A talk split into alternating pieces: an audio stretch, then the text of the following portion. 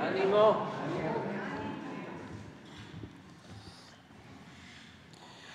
Bueno, eh, antes de iniciar, quiero aclarar lo de ayer, que dio pie a una eh, burda manipulación. Ya eh, no saben qué hacer estos corruptos y sus voceros.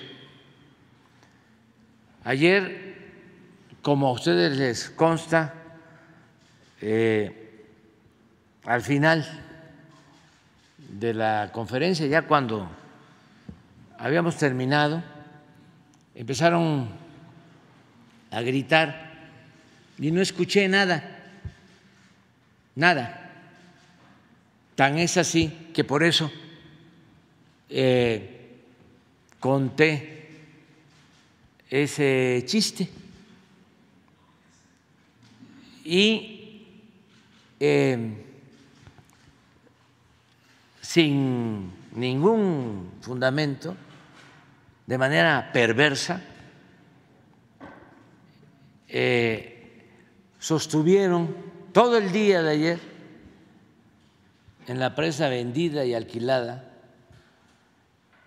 de que yo me había burlado cuando me preguntaron sobre los jóvenes que asesinaron, desaparecieron en los altos de Jalisco. Toda una mentira, una infamia. Ellos son capaces de todo. Yo no, no somos iguales. Yo tengo principios, tengo ideales. Soy un hombre de sentimientos. No me puedo burlar del dolor, de la desgracia de los demás. Nunca lo he hecho. Por eso quería iniciar esta conferencia de esa forma. ¿Quiénes son los que le dieron vuelo a esta calumnia? Los mismos de siempre, los que pertenecen al bloque conservador.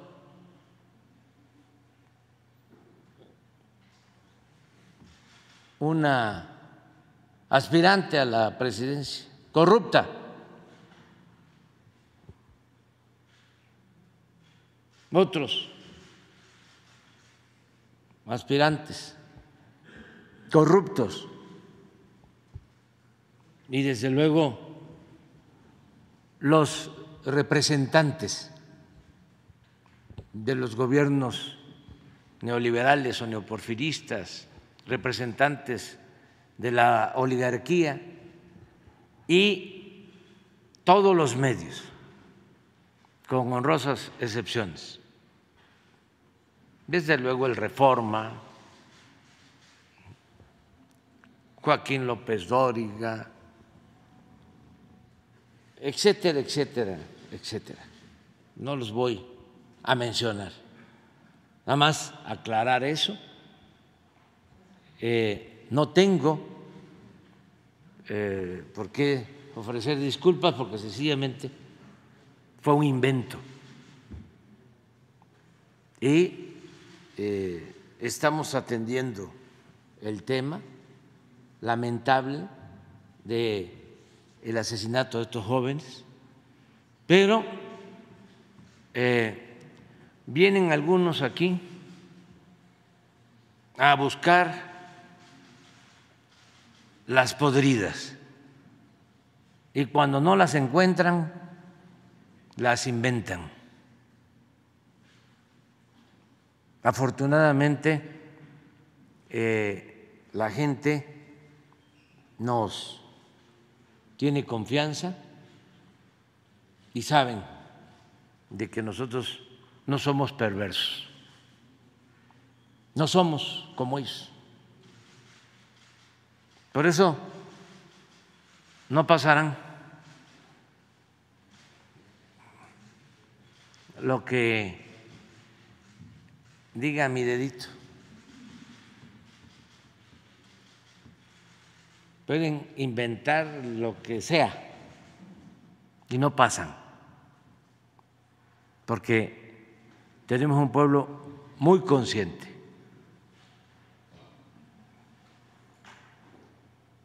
A ver si ponemos eh, lo que sucedió ayer.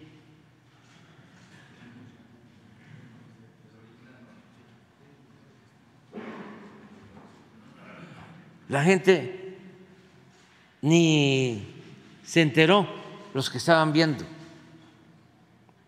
o escuchando la conferencia. Sí.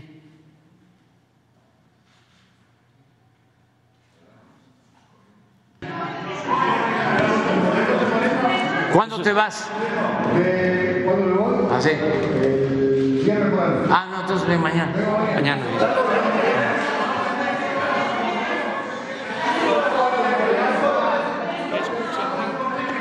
¿Qué escuché? Ayer me, me decía un amigo, este, decía que decía su esposa, eh, que me des 200 pesos para ir al mercado. Eh, no oigo por acá, por el otro, que me des 500 pesos para ir al mercado.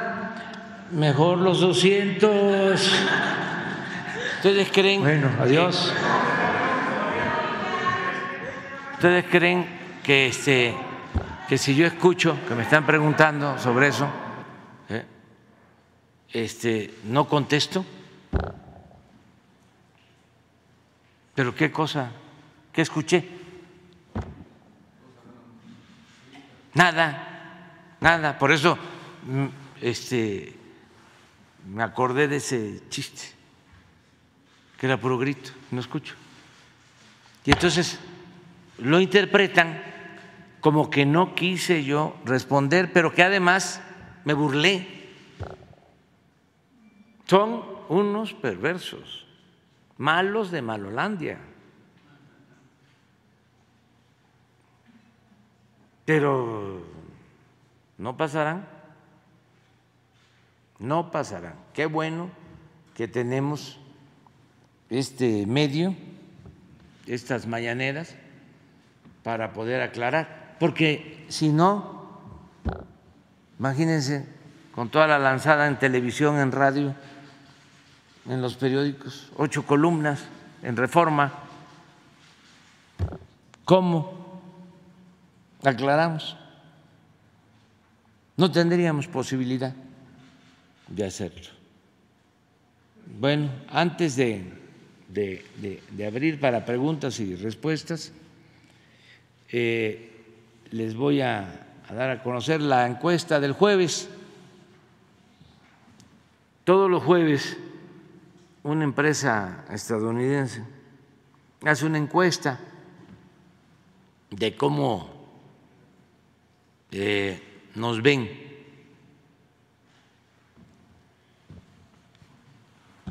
los ciudadanos de cada país a los gobernantes. Y así estamos. Eh, Sigue el presidente Modi en primer lugar.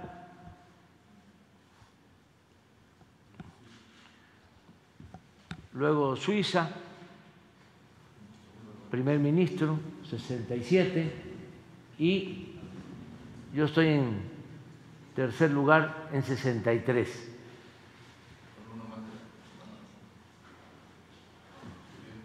Subimos un poquito.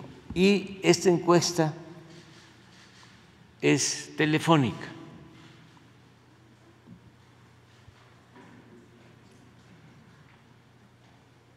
Luego está Australia con 55, el presidente Lula con 51, Y hasta ahí, porque ya los demás ya eh, son más los porcentajes negativos que los positivos. Pero así vamos, afortunadamente muy bien, y muchas gracias a la gente por su confianza, por su apoyo. Como a pesar de toda la campaña en contra, como nunca se había visto en la historia,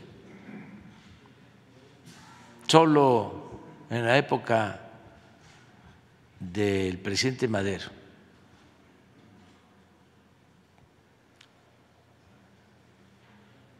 Y ahí lamentablemente eh, fue menos tiempo, lamentablemente porque lo asesinaron.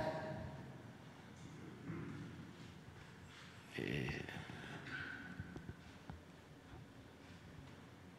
ya nosotros ya llevamos años aguantando a toda esta mafia, al AMPA del periodismo y a sus jefes. Y vamos a continuar. Pero ¿por qué resistimos? Por el pueblo. Y ese es nuestro ángel de la guarda, el pueblo. Y ya cuando el pueblo eh, deje de apoyarnos, pues ya. ¿Qué hacemos? Nada. Pero nos ha apoyado mucho la gente, porque el pueblo es bueno, es sabio y es bueno. Ya no se deja manipular. Muy bien, vámonos. Ah, no, tenemos un asunto quedó que quedó Bueno, que se está haciendo la investigación, eh, corresponde a la Fiscalía del Estado de Jalisco. que quiere pasar el caso a la Fiscalía General de la República. Lo tiene que resolver la Fiscalía General. Sí estamos nosotros ayudando en la investigación. Hay un grupo de eh, especialistas de la Secretaría de Seguridad especialistas en secuestro sobre todo y en investigación y están trabajando, pero es la Fiscalía del Estado de Jalisco. Nosotros estamos ayudando, vamos a seguir ayudando y la Fiscalía General va a decidir si atrae el caso como lo está este, pidiendo el gobernador de Jalisco. Coordinación, presidente, con el Estado, ¿está haciendo su trabajo el gobernador? Porque lo que menciona Sí, es que... sí, sí, sí, sí, están haciendo su trabajo. Es muy eh, lamentable, muy triste esto que está sucediendo. Hay varias hipótesis, pero hay que esperar, no eh, adelantarnos. Vamos a que se avance más en la investigación y sí hay algunos avances en la investigación, pero vamos a esperar. Lo mismo en el caso de Poza Rica se está haciendo la investigación de los cuerpos que se encontraron, están en la Fiscalía de Veracruz atendiendo este asunto. ¿Están asesinados? Sí se confirma que una foto. Sí, pero hace falta todavía que eh, se hagan todos los análisis para identificarlos bien, no adelantándolos. Muy bien. Ah, es que quedó el compañero de, de Argentina, Bueno, Daniel Carlos. Daniel Carlos Tonietti, eh, yo trabajo en la radio de las Madres de Plaza de Mayo, en la ciudad de Buenos Aires, y también trabajo para el canal Red, que es el canal que conduce Pablo Iglesias en España y para América Latina. Ahí tengo un programa de radio y también un programa de televisión en, Canal Red. Bueno, primero quiero agradecer la posibilidad de estar acá en un lugar tan importante para la historia de, de México y de toda América Latina y estar acá también aquí en las mañaneras, que es una experiencia comunicacional absolutamente novedosa. No hay, la verdad que estoy asombrado el día de ayer, el día de hoy, la posibilidad que un jefe de Estado, que un presidente se presente frente a los periodistas y con preguntas, como vimos recién, preguntas este, eh, sobre un tema de, actualidad tan candente como lo que, lo que sucede aquí muy seguido en México. Así que es una experiencia muy novedosa estar aquí eh, frente, frente a usted. Vengo de la Argentina, la Argentina un país que está conmocionado, usted sabe los resultados de las primarias de la última semana, donde emergió con mucha fortaleza Javier Milei, una novedad política, eh, hacía dos años que se había presentado por primera vez, solamente en dos distritos, y hoy no solo que eh, ganó la primaria, sino que ganó en 17 de las 24 provincias y produjo un fenómeno enorme. Usted ya se manifestó el día lunes en las mañaneras a propósito de lo que sucedió en la Argentina. me gustaría si podía profundizar un poquitito observándolo en clave regional sobre lo que sucede con la ultraderecha y la derecha radical en el resto de la región, por lo que está sucediendo en, Ecuador, lo que sucedió en Colombia, lo que sucedió también en Perú, en, Brasil con Bolsonaro. Y como complemento a la pregunta, usted hizo un análisis que me gustaría si puede eh, profundizar a propósito, que es que hizo una observación sobre la situación argentina, hablando de falta de decisión, zigzaguearon demasiado, siempre con el pueblo, y dijo no se puede dejar conforme a todos, porque cuando se busca dejar conforme a todos, eh, no, se conforma a nadie. Un poco la pregunta iba en ese sentido, ¿cómo está observando usted? el proceso de, la Argentina en clave regional? Bueno, em, yo eh, estoy a favor de los cambios, de las transformaciones y a favor de la justicia. Y sostengo que la derecha, el conservadurismo, es contrario a la justicia social. No estén esperando los pueblos que con gobiernos de derecha se van a beneficiar. Los de abajo, los pobres, los desposeídos, los humillados. No. La derecha no piensa en el sufrimiento de la gente, no le importa del pueblo. Eh, la derecha gobierna para una minoría, siempre. Y esa eh, oligarquía, que es en sentido aristotélico el gobierno de los ricos, el gobierno mm, de unos cuantos, se dedica a saquear, a robar porque no es cierto que el que ya tiene ya no necesita. Dinero llama dinero. Y lo que está demostrado es que no tienen llenadera los que se dedican a acumular eh, riquezas. Cada vez, cada vez quieren más y más y más y más. Entonces, los pueblos de América Latina y los pueblos del mundo no pueden esperar nada bueno de gobiernos de derecha, de gobiernos conservadores. Ellos van a representar siempre a una minoría rapaz. Y es muy lamentable, muy lamentable, que estos eh, gobiernos pues sigan avanzando y eh, vayan eh, triunfando eh,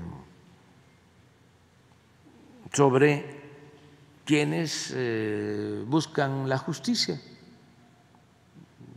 quienes buscan que triunfe la justicia sobre el poder económico y sobre el poder político. Eso fue lo que pasó en Argentina y pasa en otras partes. Eh, y es lo que planteé. Pero eh, aquí hay dos casos, dos elementos importantes a considerar. Primero, que se olvidó la situación tan lamentable en que dejaron los de la derecha, los conservadores, la economía argentina. Hundieron a ese país en lo económico. Los de la oligarquía argentina, en complicidad con organismos financieros internacionales y con gobiernos extranjeros. Porque eh, hay pruebas, no estoy inventando nada, de que cuando querían la reelección de Macri, eh, desde mero arriba, de los que tienen más influencia en el mundo, eh, dieron la instrucción al Fondo Monetario Internacional para otorgarles créditos eh, a los que estaban en el gobierno, a Macri, a sabiendas de que no iban a poder eh, pagar esa enorme deuda. O sea, deliberadamente se endeudó Argentina, porque lo que querían era ganar la elección. Y resultó que no ganaron la elección y dejaron endeudada a Argentina. Y se eh, desatendieron de su responsabilidad. Entonces, esa situación de quiebra económica, financiera, no se pudo superar. No eh, ayudaron para eh, reestructurar la deuda, para que eh, se quitara deuda.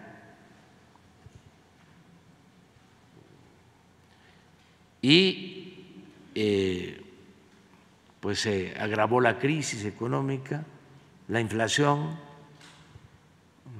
la devaluación de la moneda argentina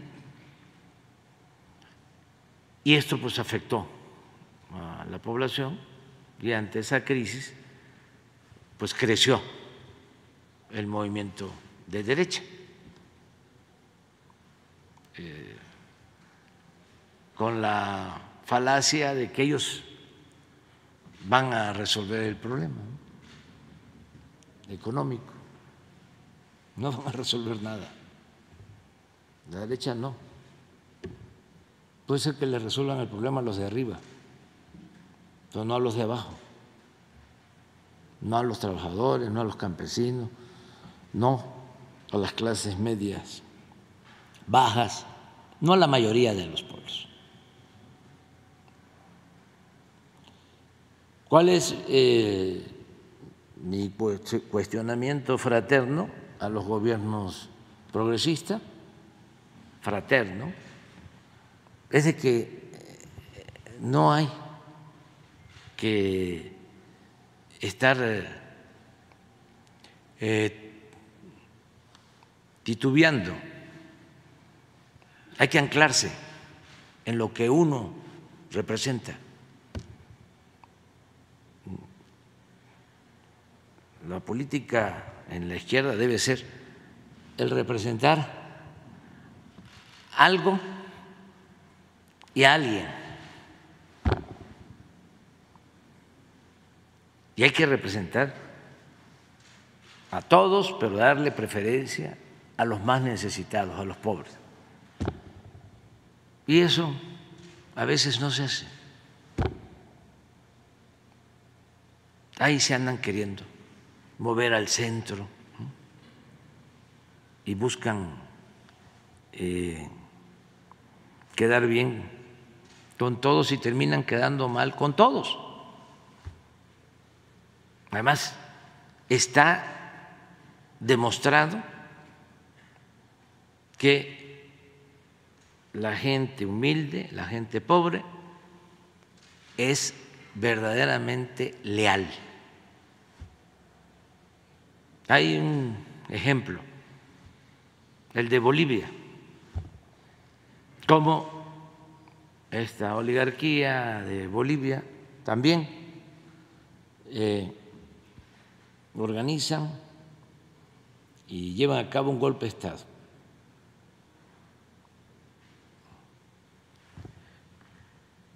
Y se apoderan del gobierno, incluso cuando eh, destituyen a Evo Morales, toman eh, las oficinas del gobierno, eh, La Paz, y empiezan a pintar las paredes insultando a los indígenas. Váyanse, indios, no los queremos. Le sale el racismo, como es la derecha también, racista, además de clasista. Y la gente actúa con mucha eh, responsabilidad, se quedan callados y piensan los que asaltaron el gobierno de que ya, hasta los de la OEA,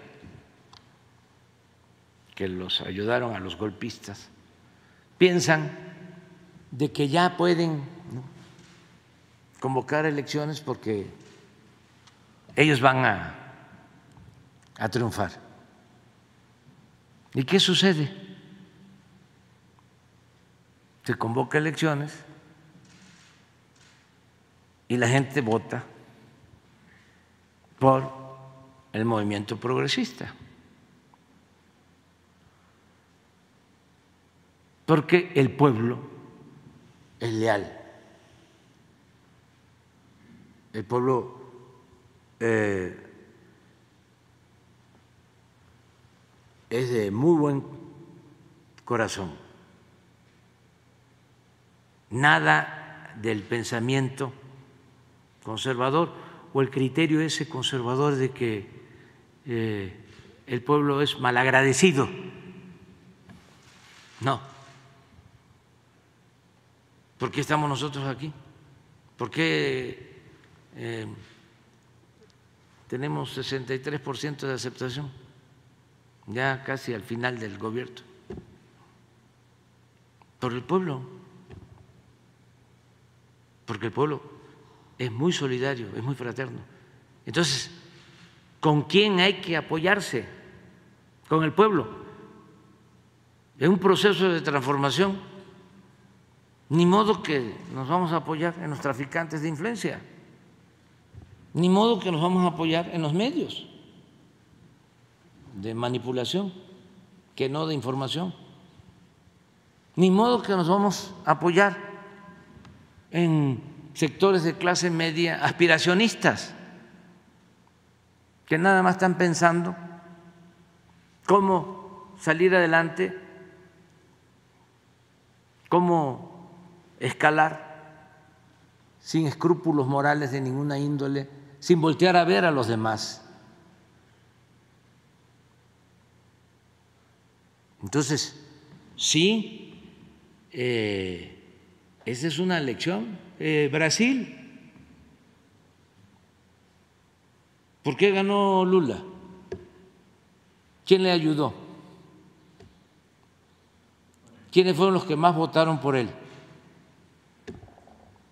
Los pobres. Y esto tiene que ver incluso con las regiones de Brasil. El nordeste, fundamentalmente. El norte. Entonces, es muy claro que para llevar a cabo una transformación. Ah, ahora, si lo que se quiere es eh, gobernar para eh, el goce, el placer y la parafernalia del poder para sentirse muy importante, ¿no? Pues entonces sí, sí, se puede seguir haciendo lo mismo. Pero si se quieren cambiar las cosas, hay que definirse. Ahora me da mucho gusto lo de ayer, creo que ayer o antier, ya en España, donde eh, todas las fuerzas y los partidos progresistas se unieron y al parecer va a seguir gobernando Pedro Sánchez,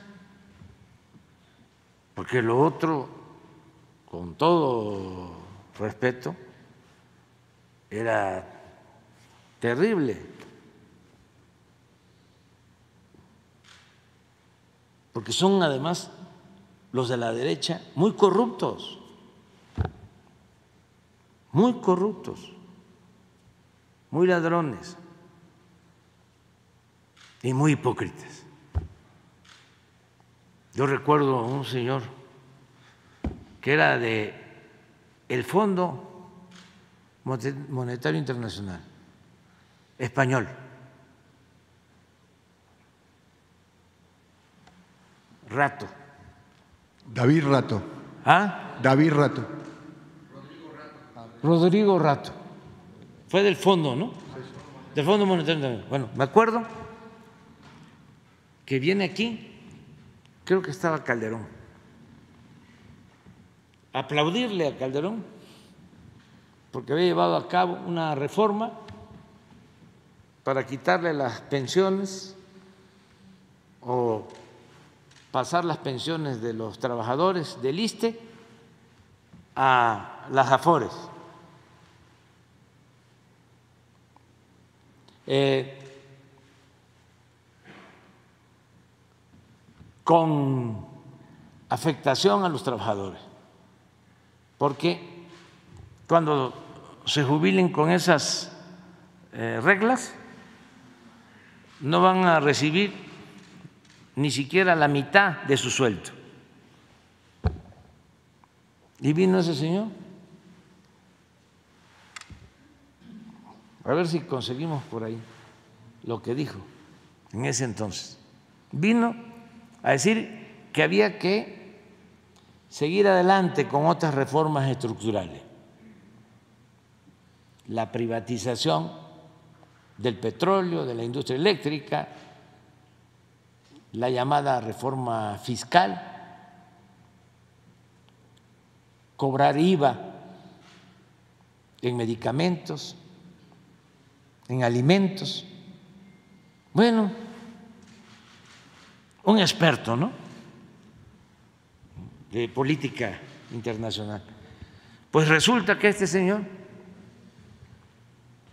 después fue juzgado por corrupción en España y estuvo varios años en la cárcel. Creo que hasta ahora acaba de salir. Pero ahí anda de asesor del bloque conservador en España. Y así, aquí está, pero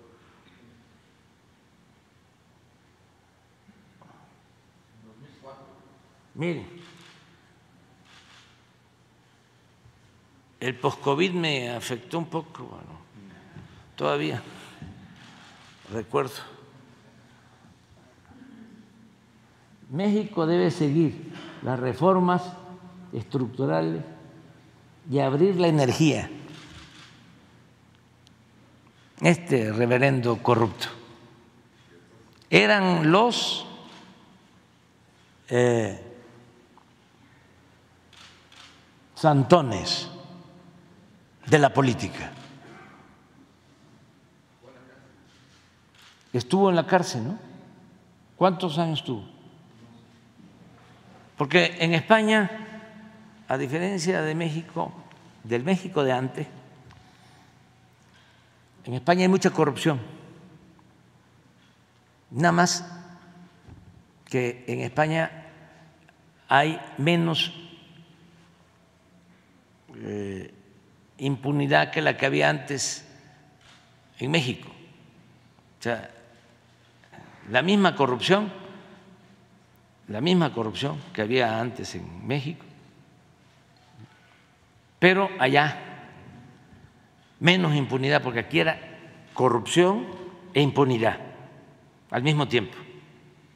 Y allá sigue habiendo mucha corrupción, pero menos impunidad.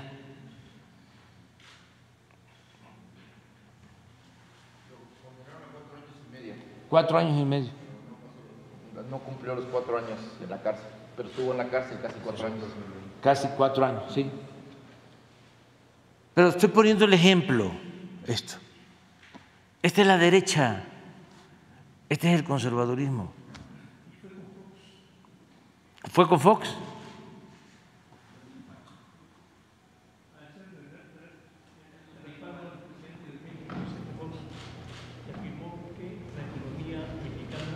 Sí. sí. Yo decía Calderón. Es lo mismo. Pero eh, a tu pregunta, eh, eso es lo que respondo. ¿Qué tienen que hacer las fuerzas progresistas en el mundo? Pues tener como prioridad como objetivo principal el buscar la felicidad del pueblo, la justicia social. Lo primero, lo primero, porque estos conservadores cuando tenían más poder en el mundo, cuando estaba en su apogeo el modelo neoliberal, crearon las llamadas eh, nuevas políticas públicas.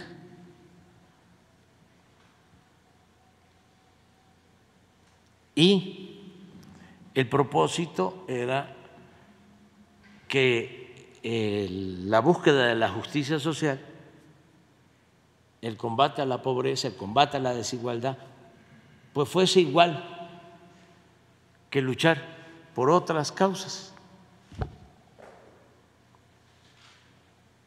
que son importantes también, pero lo central siempre debe ser la lucha contra la desigualdad y la lucha en contra de la pobreza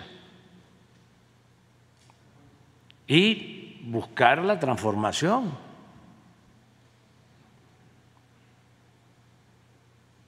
Eso tiene que ser lo central, porque hasta eh, inventaron un nuevo lenguaje.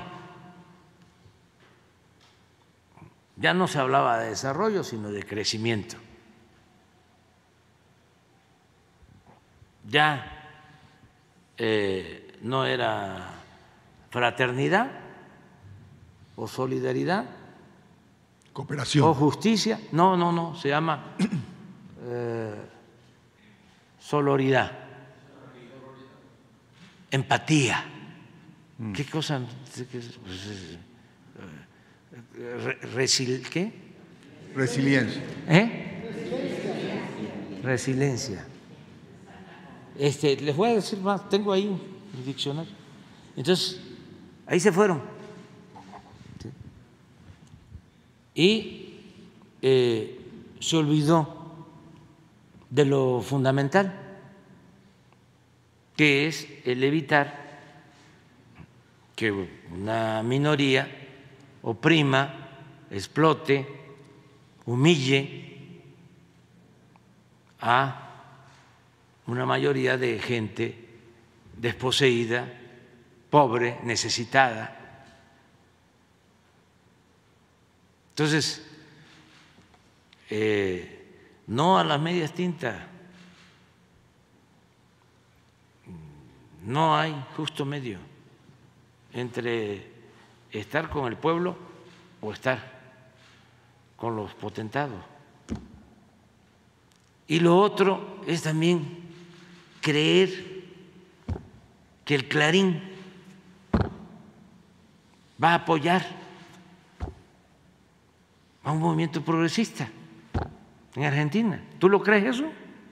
No, no lo creo. Bueno, pero sí hay gente progresista que llega al gobierno y que está pensando que se va a A tener una buena convivencia con los Ah, sí, se va este, a llevar bien con el Clarín. No, esos son adversarios, o para decirlo de otra manera, eh, amigos de mentira, y para no decir enemigos, adversarios de verdad.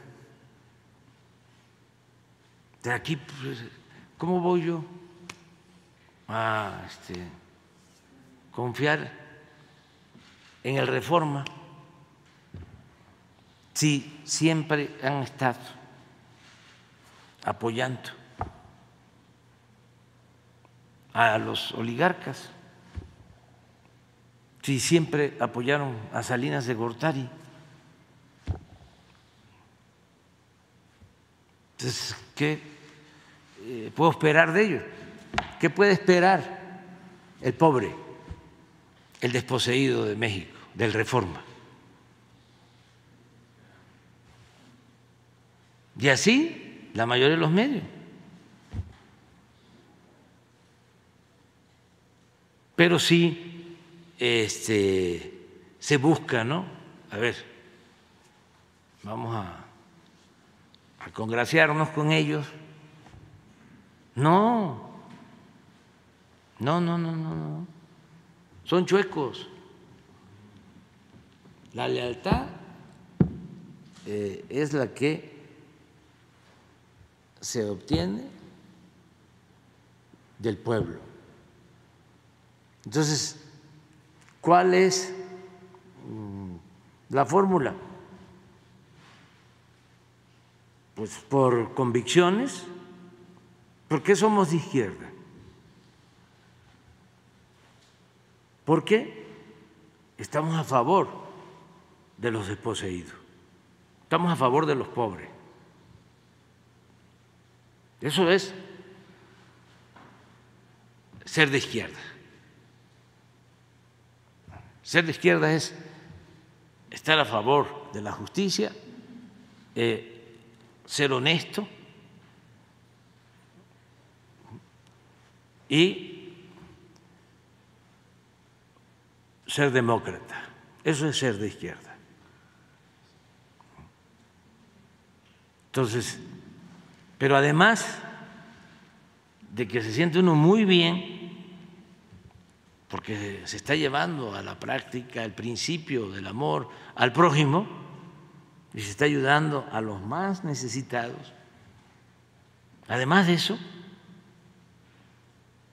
no hay pierde, porque la gente siempre reconoce, siempre apoya.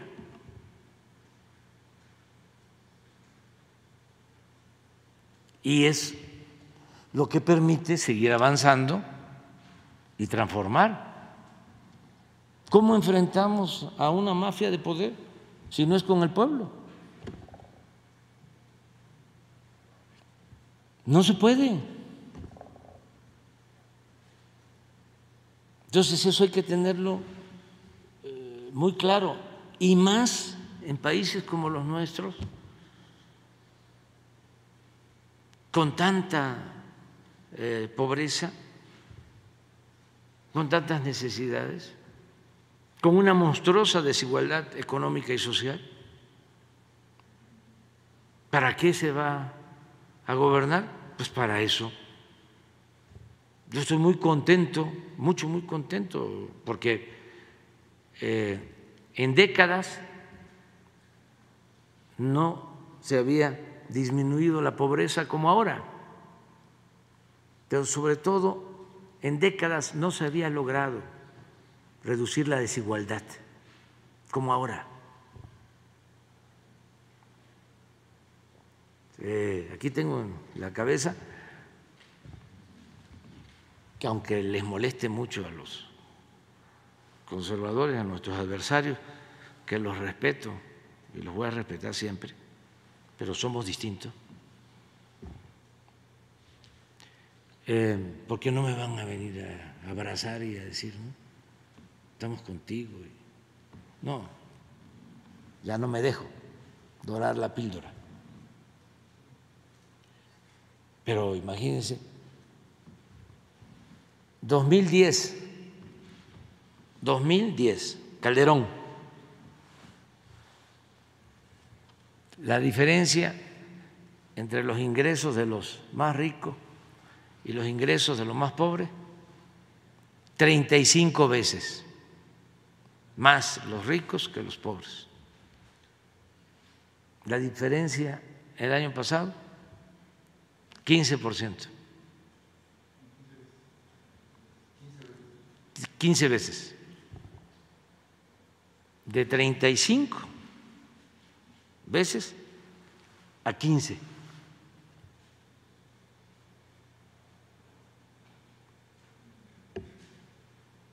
Veinte veces eh, menos ahora. Ahora, eh, analizando bien cuando se habla de los ricos, son ingresos y es un decir, es decir, es el 10% de los que tienen más ingresos. Pero ahí hay también una pirámide, porque pues hay 20 que son los que tienen más que el resto. Pero ¿por qué también eh, aumentó tanto en ese decir? ¿Por qué fueron tantos? Y también, ¿por qué eh, se acumuló tanto ingreso? Porque cuando llega Calderón, eh, el gobierno, por ejemplo, crece. Eh, inventan cargos nuevos en el gobierno. Habían unas direcciones adjuntas, adjuntas. Creó el aparato. O sea, el gobierno estaba ensimismado. El presupuesto se quedaba en el mismo gobierno. Entonces había una élite en el gobierno. Entonces por eso también aumentó los ingresos de los de mero arriba. Estás hablando de sueldos eh, de 200, 300 mil pesos mensuales. el doble de lo que yo gano. Y esto en el aparato gubernamental y en empresas paraestatales como Pemex, por ejemplo.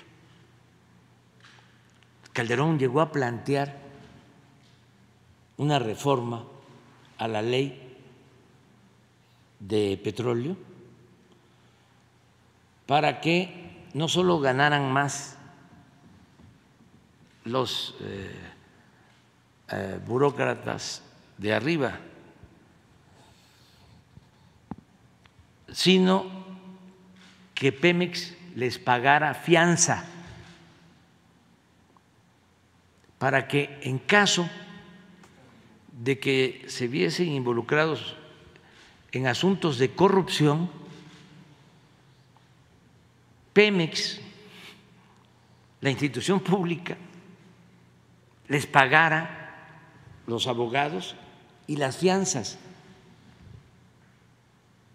Una especie de impunidad oficializada.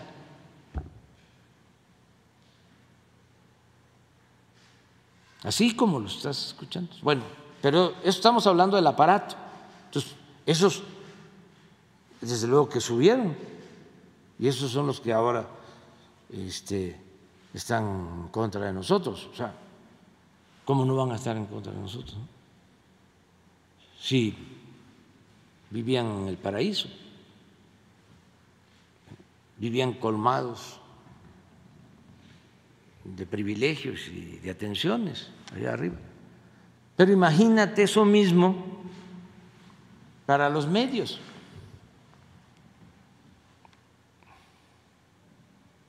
Aquí hablábamos de que todavía hay, nada más que ya no eh, reciben del gobierno, pero el mismo grupo de poder económico que dominaba le sigue pagando estos conductores de radio, de televisión, periodistas, ganan 20 veces más que lo que yo gano. Y tienen mansiones y departamentos en Miami y en Nueva York. Tienen hasta yates, claro, no tan grandes como los de sus jefes, porque hay ricos, muy ricos en México, que tienen yates de 300 millones de dólares. Me cuentan, y además hasta salió en una revista en una ocasión, que el yate de uno de estos potentados Eh, que ni siquiera navega en los mares de México y los mares de, de, América, sino allá en el Mar del Norte. Pero cuando llega a un pueblo, eh, un barco así, sale todo el pueblo a verlo. Ya sea en Dinamarca, en cualquier eh, país, eh,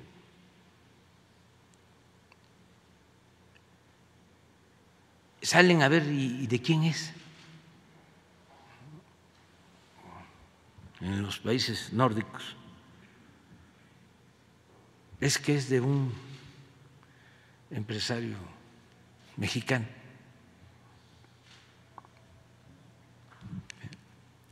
Eh, pues eso se fue eh, creando, toda esa riqueza se fue acumulando porque el modelo económico neoliberal eh, lo permitía. Y por eso la monstruosa desigualdad económica, social. Cuando vino aquí Humboldt, un poco antes de la independencia de México, escribió de que no eh, había visto ningún pueblo, ningún país con tanta desigualdad como México. Luego, como al los 20 años que Humboldt estuvo aquí, como 1804, a ver,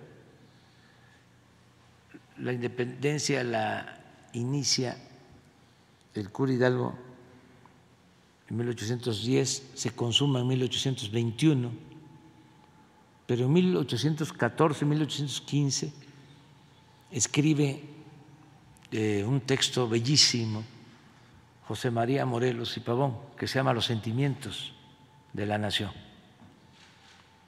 Y una de las proclamas de Morelos era que se modere la indigencia y la opulencia.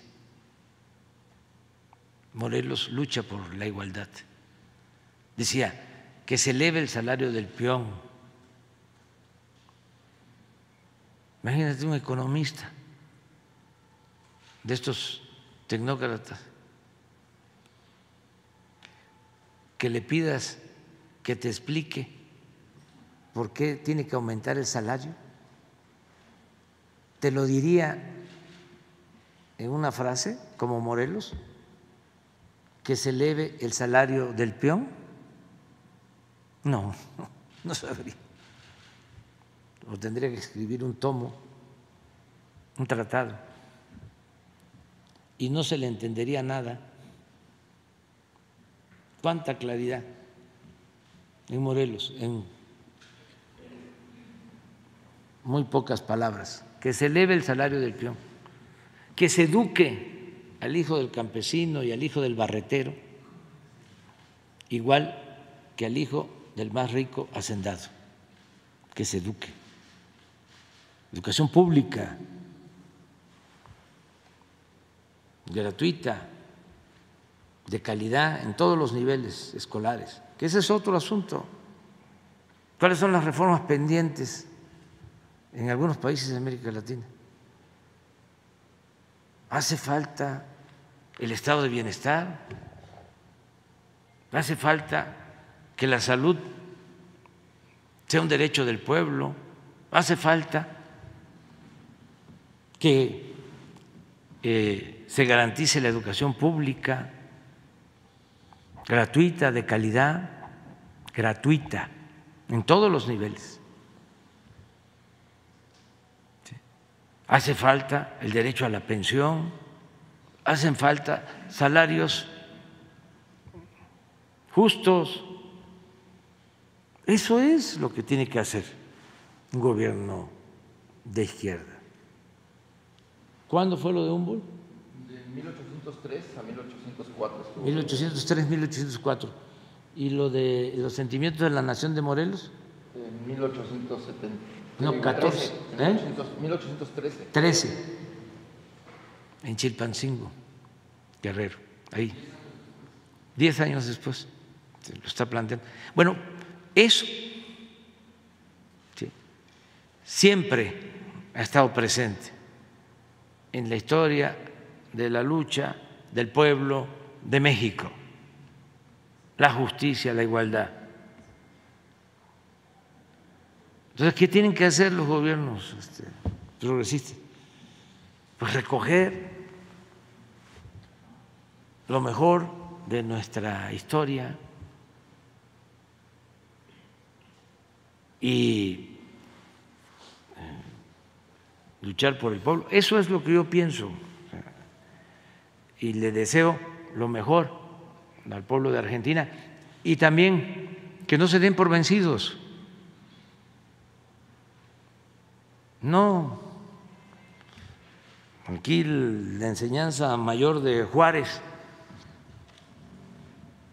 entre muchas enseñanzas, fue la perseverancia que se debe de tener siempre cuando se lucha por causas justas. Nunca rendirse.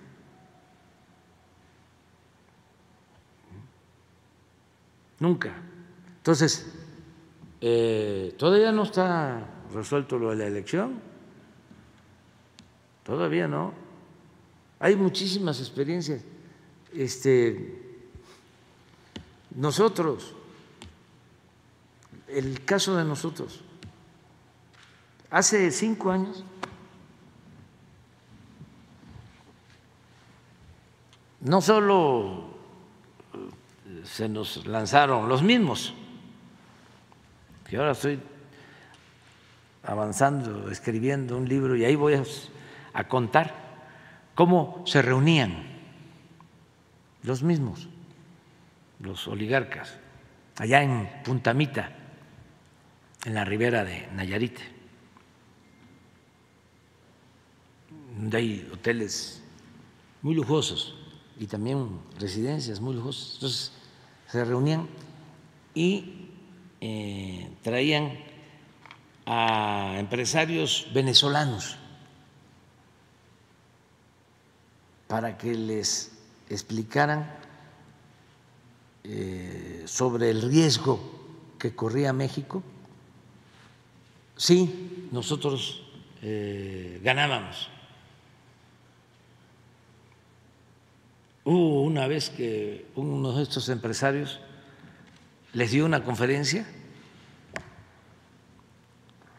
y les dijo que pues que no se podía comparar una situación con otra, que eran eh, circunstancias, historias distintas.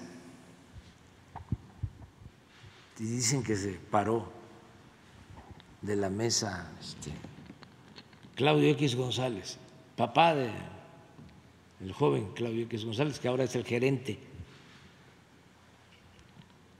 del bloque conservador, pero hasta hace seis años todavía estaba en activo el papá en la política.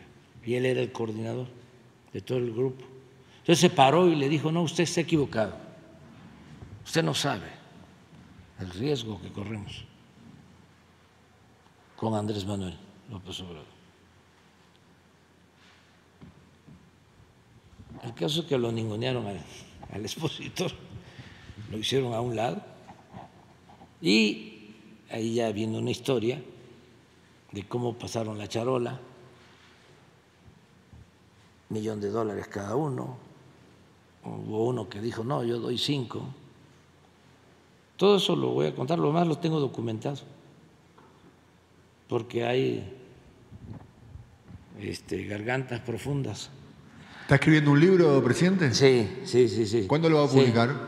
Em, en marzo del año próximo. En marzo del año próximo. Sí, del año próximo. Sí, lo voy a terminar en. ¿Es un libro de memorias o es un libro sobre su gestión? Ya el último libro que voy a escribir, ya sobre política, porque ya me retiro eh, como dirigente en unos días que voy a entregar el bastón de mando eh, de estafeta.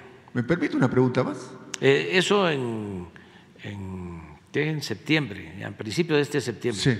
Y a finales del septiembre del año próximo, ya, se eh, termina mi mandato y me jubilo. ¿Cómo se retira alguien de la política con los niveles de aceptación que usted tiene? Ah, porque no hay que tenerle mucho apego ni al dinero ni al poder. Y no hay que sentirse insustituible, ni caer en el necesariato, ni actuar como cacique. Sabe que sería una excepción a escala mundial eso, ¿no? No sé, pero eh, tengo el conocimiento de lo que ha sido la historia y de los errores que cometen quienes eh, se sienten los indispensables. ¿Qué errores? Pues eh, que eh, no se le da la oportunidad a otros y además se piensa, y eso es este, es un error, de que los movimientos dependen de los dirigentes No, el motor del cambio es el pueblo. Por eso hay veces que hay una guerrilla y fracasa, porque es una vanguardia, nada más, no es todo el pueblo. Aquí lo importante en México es que son millones de mexicanos los que han tomado conciencia. Entonces no depende de un hombre, ni de un grupo, ni de una vanguardia. Estamos hablando de millones de ciudadanos, de personas. Es un fenómeno. Esto lo fuimos construyendo entre todos desde abajo. Nos llevó muchos años. Y por eso eh, yo me puedo retirar, porque hay relevo generacional y ya hay un cambio de mentalidad en el pueblo. Ya es muy difícil que se engañe a la gente. Este 63%, pues es por eso. Entonces ya se avanzó, claro. Esto nosotros le llamamos revolución de las conciencias. Hay que seguir imprimiendo principios, ideales a lo que hacemos, porque si no se cae en el pragmatismo, en la lucha del poder por el poder, en el quítate tú porque quiero yo, y aquí hay que poner siempre por delante los ideales, siempre por delante las causas del pueblo las causas de la nación. Yo celebro porque en nuestro movimiento. Eh, hay ahora escuelas de formación política y están eh, muchos jóvenes formándose. Y eso va a ayudar muchísimo. Eh, y te decía yo del señor este Claudio X González, ¿no? que era el que coordinaba antes ¿no? a todo el grupo. Y voy a escribir eso. Eh, ¿Y qué teníamos entonces? No eh, tenía nuestro movimiento ni un solo gobierno estatal. No gobernamos en ningún estado de la República. Teníamos, creo que como 20 legisladores, 30. Eh, éramos como la cuarta fuerza electoral. Eh, aquí en la Ciudad de México, pues tampoco, porque el que estaba eh, decidió no eh, adherirse, sumarse, eh, luchar con nosotros. Y así se ganó, sin nada. Ahora es distinto, son 23 estados en donde son gobiernos eh, que simpatizan y que luchan por la transformación, 23 de los 32, mayoría en la Cámara de Senadores, mayoría en la Cámara de Diputados, o sea, ya es distinto. Entonces, todo esto eh, ayuda, por eso yo puedo decir, ya me retiro. Además,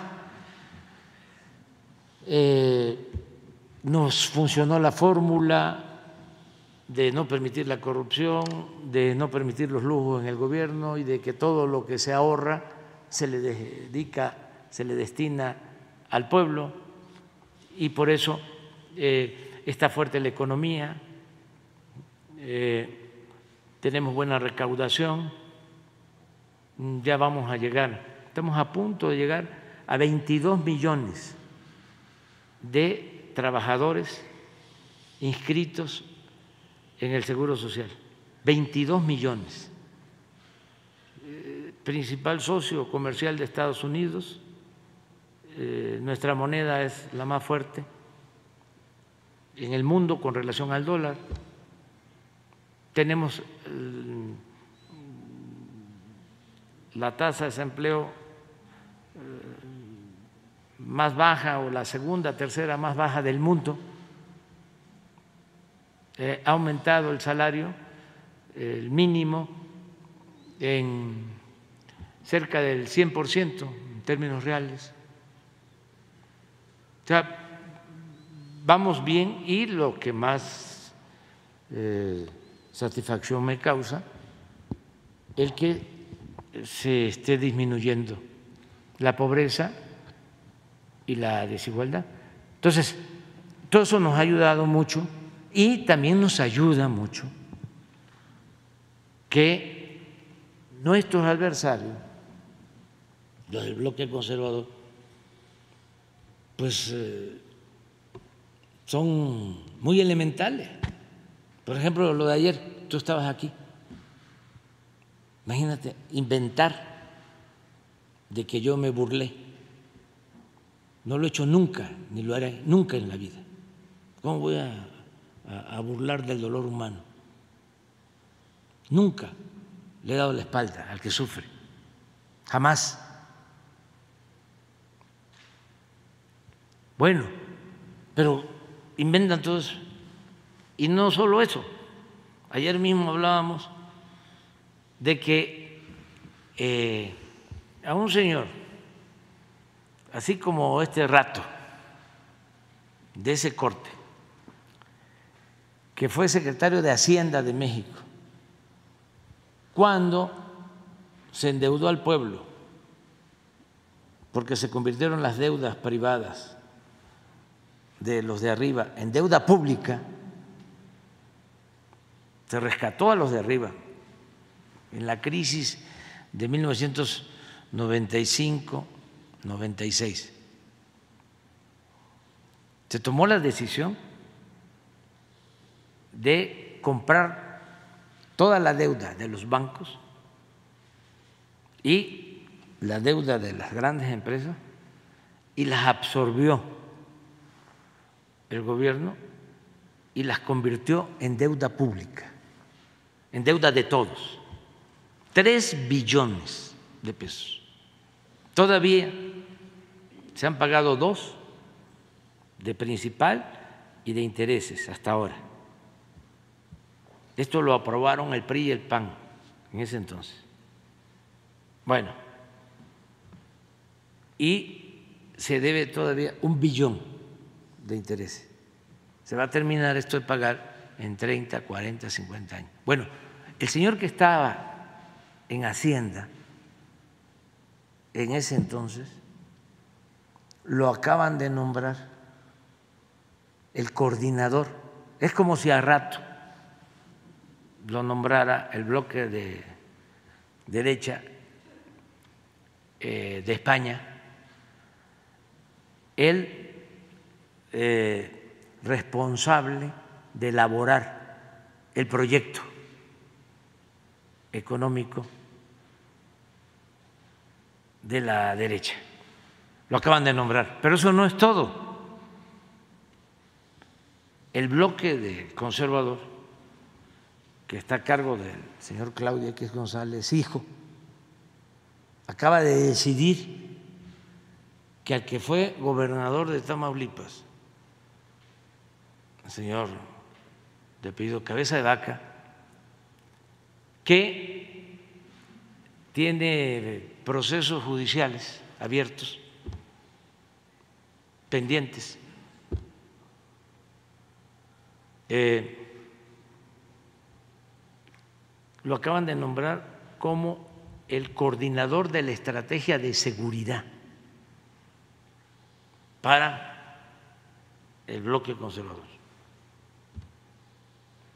nada más porque este, está en la cárcel, ¿cómo se llama? De Calderón. Luna, si no a ese lo hubiesen nombrado. Yo voy a terminar, nada más estoy esperando otro nombramiento de esos para condecorar aquí a Claudio X González, hijo.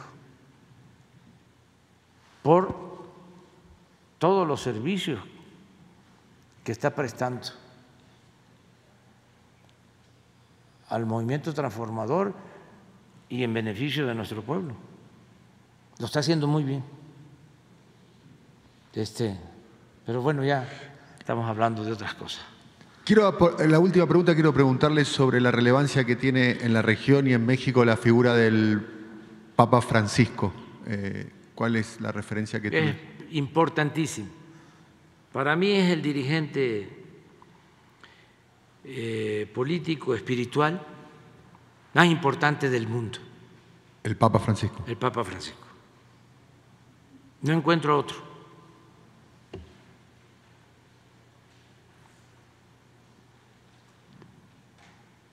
No encuentro a otro. Eh, ¿Por qué lo digo? Porque es un papa eh, comprometido con las causas justas, un papa que está a favor de los pobres, eh, un papa consecuente, un papa cristiano. Nosotros hemos tenido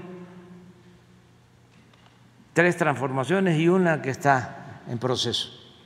Y en las tres transformaciones los papas de esos tiempos estuvieron en contra de la lucha de nuestro pueblo. Cuando la independencia, el Papa estuvo en contra de los independentistas. Cuando la reforma, que fue la segunda transformación, el Papa de ese entonces estuvo en contra de los reformistas, de los liberales. Los excomulgó.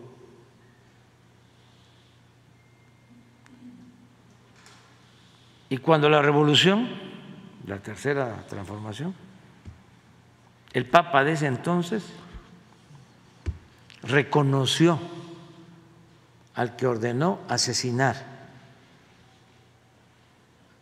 a Francisco y Madero, que es el apóstol de la democracia. Los tres papas, de los tres momentos. Ahora Francisco, no, es distinto. Es otra cosa. Además,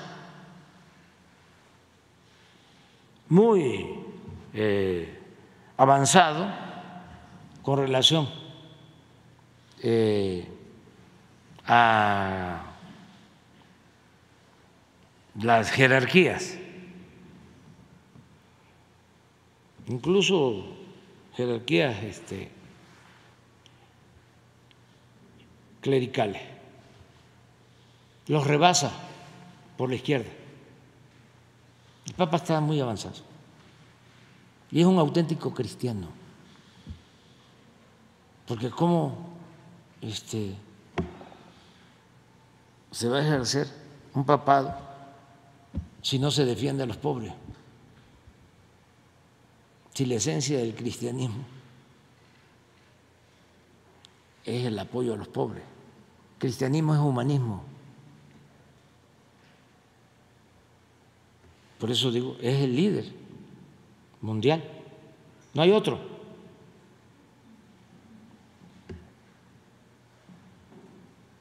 Como Francisco. Bueno, tú te tienes que sentir orgulloso porque es argentino, ¿no? Absolutamente orgulloso de Francisco. Bueno, ya. Vamos por acá.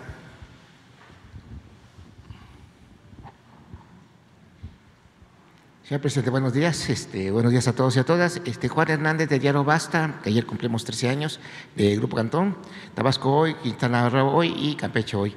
Eh, preguntarle, eh, precisamente hablando de este ejercicio de comunicación, lo que usted ha llamado el diálogo circular con los medios de comunicación, eh, es preguntarle si usted de alguna manera le propondría al próximo gobierno seguir con las mañaneras o en su caso usted piensa que ya se finalizaría, con, usted inicia y finaliza precisamente esta acción inédita de rendición diaria de cuentas al pueblo de México.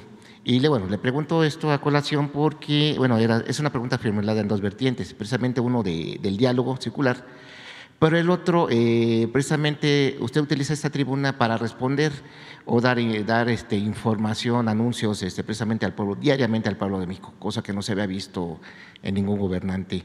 Eh, ayer, eh, o antier, perdón, precisamente eh, circulaba en las benditas redes sociales un supuesto oficio firmado por usted en el que presuntamente se nombraba como nuevo director de Pemex a Sergio Ayala, quien, a quien se le señala como líder del Sindicato este, Nacional de Trabajadores Petroleros de la República Mexicana. Es precisamente este tipo de situaciones en las que, como usted lo menciona, se causa confusión o al contrario se abona a una, a una campaña. Eh, conocer su, su, postura primero eh, en el sentido de si usted le propondría respetuosamente a quien lo sucediera eh, seguir con esto o, o, volveríamos a esos tiempos en los que el presidente ya o así estaba en, en, la residencia oficial de Los Pinos y nosotros pues, pues prácticamente separados o en su caso el presidente separado precisamente de la rendición diaria de cuentas del pueblo y lo de Pemex, por favor, sería mi primera pregunta. Pues yo pienso que sí tiene que haber eh, comunicación permanente, informando, para que se garantice el derecho del pueblo a la información. Es un derecho que no se garantizaba lo tenían eh, acaparado algunos. Yo siempre sostengo que fue un gran avance lo del Internet, porque ahora existen las redes sociales y aún con los bots y la manipulación que también existe en las redes sociales, hay más libertad. Cualquier persona puede eh, dar su opinión, puede replicar. Hay, por ejemplo, que es interesante, de que eh, interactúan. Entonces, cuando empiezan a cuestionar mucho en redes o se defiende alguien, lo apagan. ¿Cómo se llama? Lo bloquean. Es interesante eso. Eh, y antes pues no había ninguna posibilidad de defensa. Ahora ya existe. La información no está controlada. Eh, sí los de la radio, televisión, ¿no? algunos periódicos, buscan que siga lo mismo de antes, donde ellos nada más dominaban, manejaban a la opinión general. Acuérdense lo que decía el asesor principal del conservadurismo en el siglo XIX, Lucas Alamán, lo que le decía Santana, venga, venga, venga, después de que había provocado el que nos quitaran más de la mitad del territorio y se fue al exilio, Santana, a Colombia. Y los conservadores eh, lo traen de nuevo. Ya había estado diez veces como presidente de México. Para que se conozca cómo son los conservadores. Y lo vuelven a traer luego de esa gran tragedia, cuando el zarpazo que nos quitaron más de la mitad del territorio. Y en la carta que le envía a Lucas Alamán, le dice, venga y no se preocupe, hombre, porque nosotros manejamos la opinión general antes no se hablaba de opinión pública, la opinión general en México, porque tenemos el control o somos los dueños de los principales periódicos del país. Así controlaban. Y sí, regresó Santana y lo vitorearon en todo el camino desde Veracruz hasta la Ciudad de México. Y luego este, hundió más al país. Pero la fuerza ¿no? de los medios. Ya nada más para recordar quiénes son los conservadores, como diez años después fueron a buscar a Maximiliano, los mismos.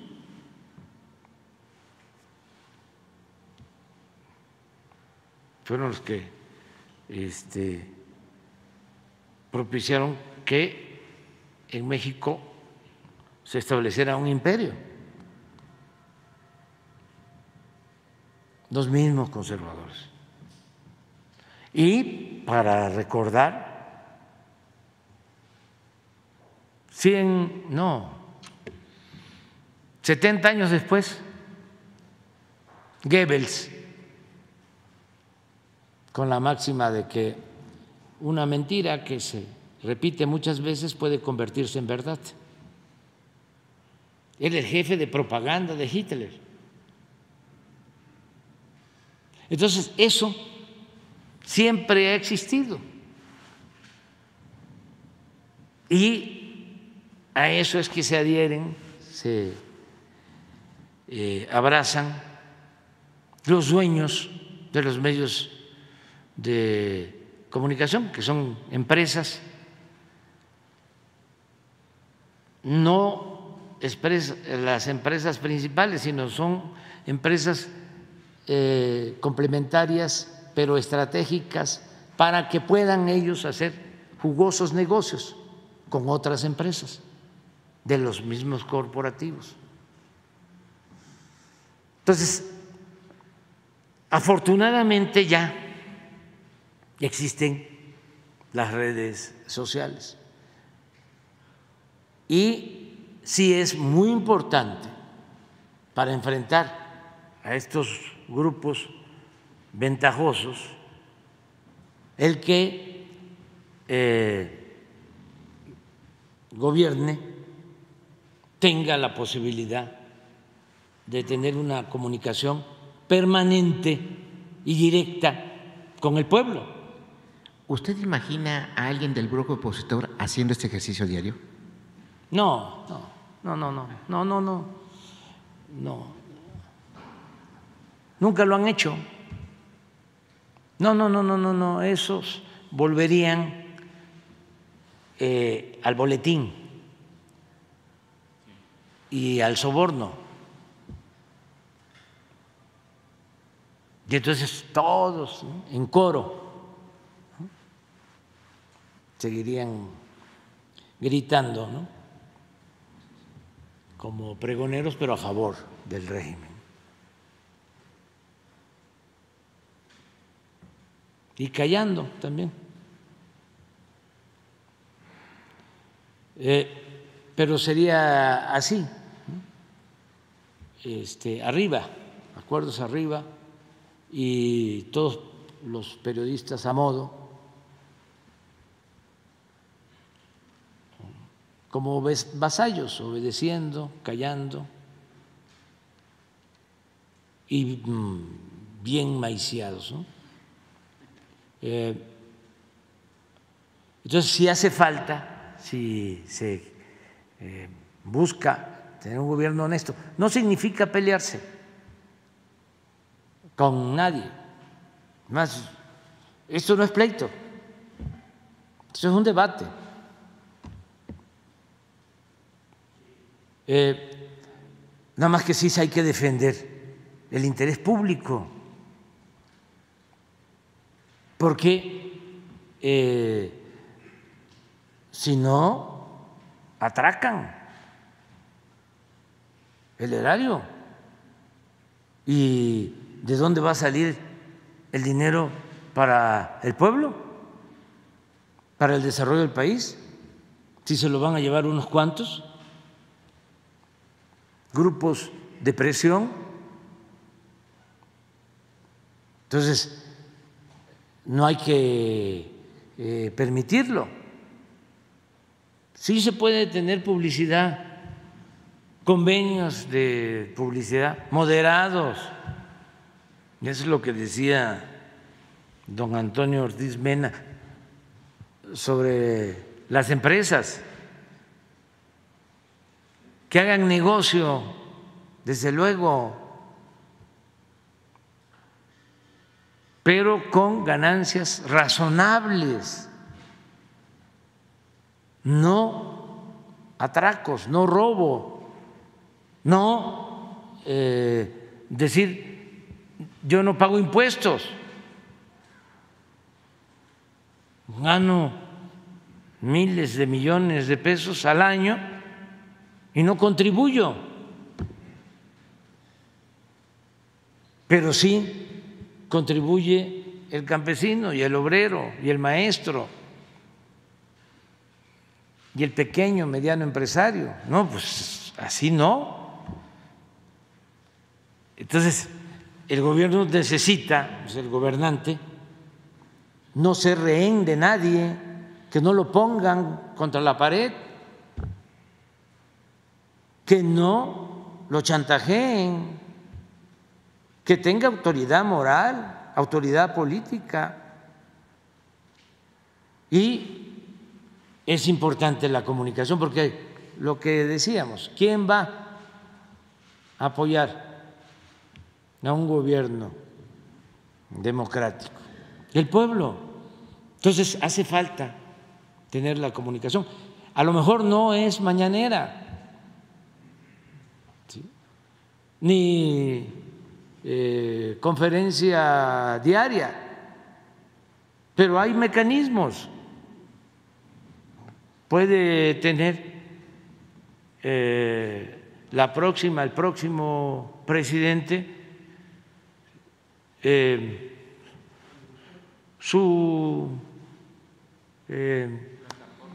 su plataforma Ernesto Cedillo intentó hacer algo similar, pero era una, era una conferencia semanal, pero nada más le duró la intención tres meses y después finalizó. Nadie en la historia de México ha hecho lo que usted ha. Sí, pero sí podrían hacerlo, lo pueden hacer incluso este, hasta más eh, continuo de lo que nosotros hacemos, porque yo por lo general eh, en mi plataforma pongo la conferencia, solo que haya una cosa así que considero importante, vuelvo a poner en la tarde algo, o en la noche, o si hay algo urgente, pongo otra cosa. Pero teniendo eh, la plataforma teniendo la página, se puede estarle informando constantemente a la gente y hay que hacerlo. Eh, yo creo que lo van a continuar haciendo, eh, no igual, por eso hablamos de eh, que en nuestro movimiento se busca la continuidad del proyecto de transformación con cambio, porque cada quien tiene su estilo. Hay algunos eh, que están contando los días para que yo me vaya así porque piensan, ¿no? Que va a volver otra vez el chayote, ¿no? Y que van a, a reponerse, ¿no? Este, Pues no, estén pensando en eso. Va a ser muy difícil para quien quiera gobernar así. Ya cuando empiecen a escuchar a Ciro, ¿no? Este, o a López Dóriga o a Loré de Mola diciendo, ahora sí se nota el cambio. Este, este sí es un gobierno tolerante, democrático, no hay eh, violación a los derechos humanos. Gracias, presidenta, gracias, presidente. Y otra cosa que va a estar de moda, lo que están imaginando en el discurso. Van a ver cuánto van a utilizar la palabra reconciliación, unidad nacional. la no polarización. Pero pues está bien. Nada más que ahora no hay polarización. No existe. Sobre lo de Pemex, señor presidente. De... Ah, para eso también sirve la información. Eh, resulta que un personaje, porque pues no solo es la señora corrupta, pero está con este, ¿eh? o López Dóriga o no los de los medios. No, no, no, no, no, no. Hay quienes eh, se disfrazan de generales. Yo les platicaba de un hombre bueno que no era sacerdote, pero que traía su sotana cuando el éxodo por la democracia, el padre Nacho, y lo quería mucho la gente, pero no era sacerdote. Llegó a oficiar hasta en la villa.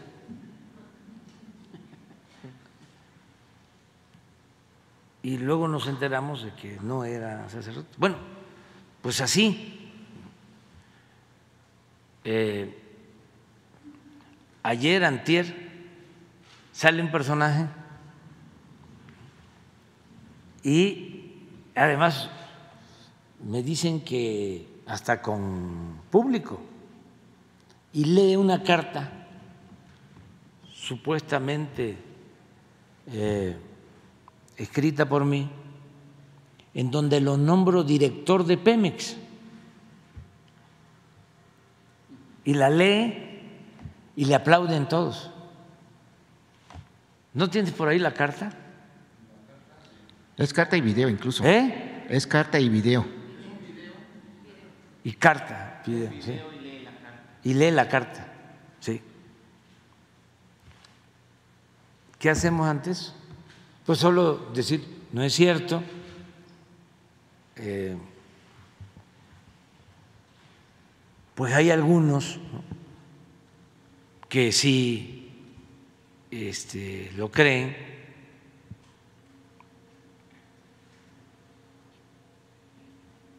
Entonces hay que estar informando. Por eso es muy buena la comunicación. Eh, imagínense, pasa eso, ¿no? Y no le importa a los periódicos como era antes ni a la radio ni a la televisión. Pues crece, ¿no? La mentira te abre paso. Pero si ya ahora están las redes, yo creo que apenas estaba él leyendo el documento o dándolo a conocer y ya este,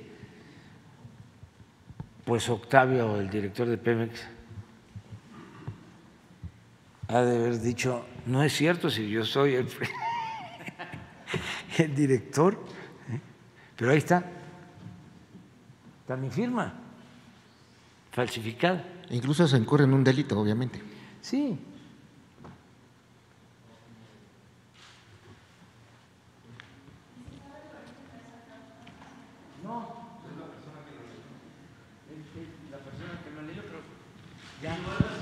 Este, yo no es mi firma. A veces este, la hago, este, no la hago igual porque mi dedito está este, chueco. Este, pero em,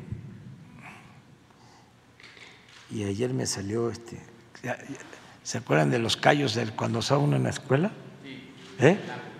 Por el lápiz, pues me salió ayer porque firmé eh, certificados. Le dicen los oficiales de las Fuerzas Armadas, patentes, como 1.500, 1.800.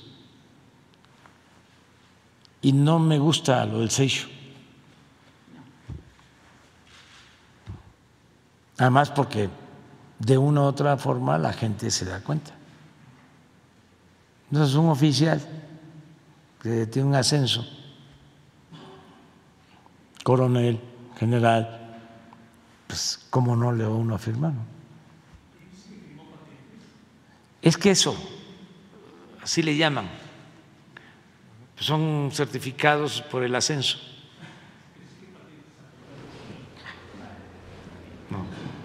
Eh, pero esto es, pero sirve la comunicación para que se pueda desmentir todo. O sea, yo creo que eh, en el flanco izquierdo va a continuar la información. No igual, pero sí va a seguir informando. Todos no tiene, contemplado tienen sus este, cuentas. Em, sí, eh, Monreal, Adán, Marcelo, Claudia, también Noroña, Velasco, Velasco, Velasco, todos tienen, sí tienen, ¿no? Sí, y están informando ahí constantemente. ¿Escuchó las declaraciones de Brad, presidente? Eh, sí. ¿Qué opino? Pues que pues, está en su derecho. O sea. la Secretaría del Bienestar, ¿por qué la acusa acarreo y que las brigadas están recorriendo los lugares? Eh, es este, normal y además eh, tiene el derecho de hacerlo y hay la instrucción de que no se use al gobierno ni mucho menos el presupuesto para favorecer a nadie.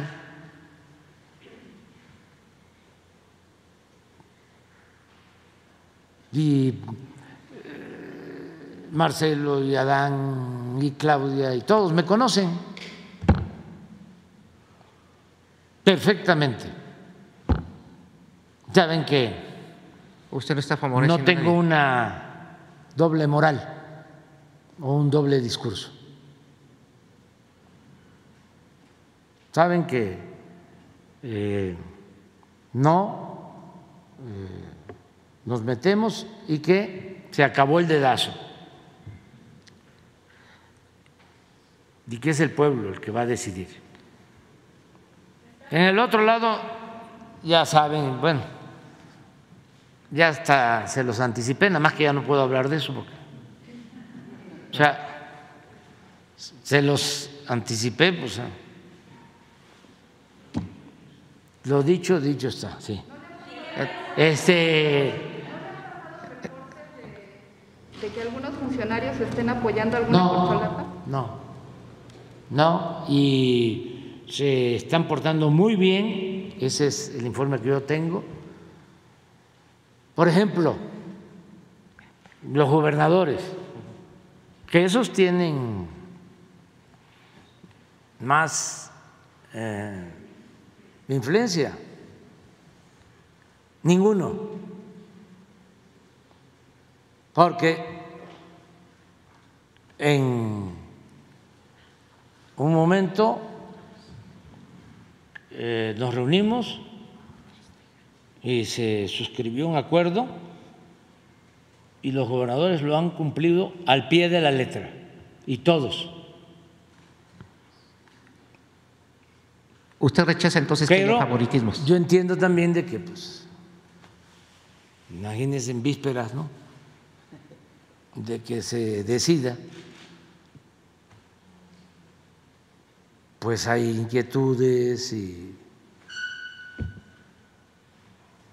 hay dudas, ¿no? razonables.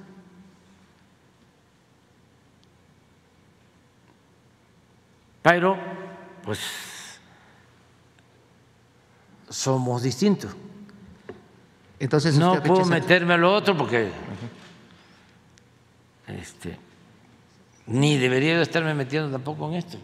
Ya, ustedes son este, los que provocan. Finalmente, eh, eh, eh, señor presidente, ya para finalizar, eh, precisamente eh, también sobre este ejercicio de, cuentas, bueno, siempre se destaca este, no sé si poder, se puede llamar enfrentamiento entre el Poder Judicial este, contra el Poder Ejecutivo.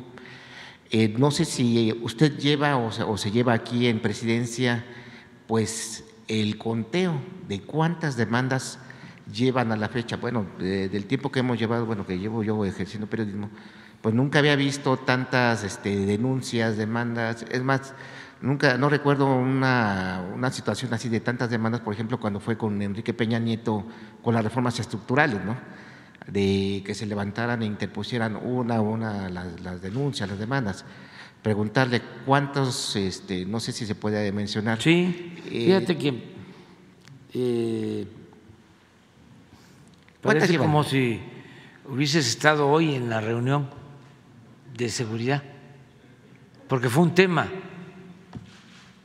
Es que les pedí que me informaran de cuántas quejas habían presentado al Consejo de la Judicatura por presuntos actos de corrupción de jueces, magistrados y ministros.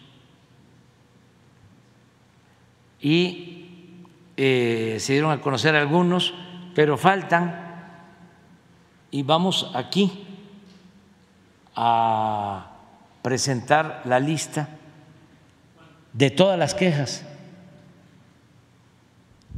Hoy tratamos eso. Creo que el martes es cuando corresponde seguridad, ¿no? Sí. Porque tienes eh, razón, o sea, este no es nada más eh, que un juez dejó en libertad a un eh, delincuente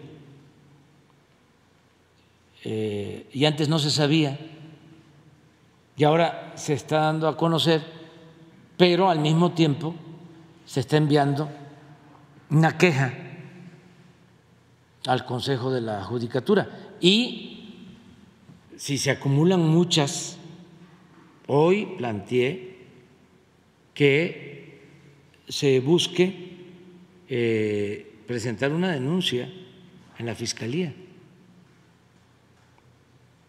O sea, cuando es eh, evidente, notorio, de que se está eh, favoreciendo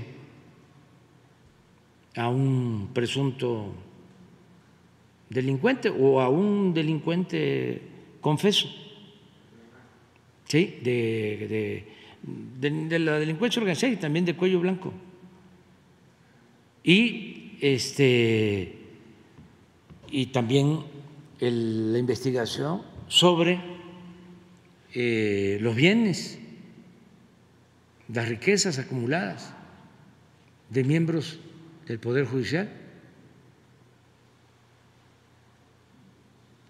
No eh, ser cómplices.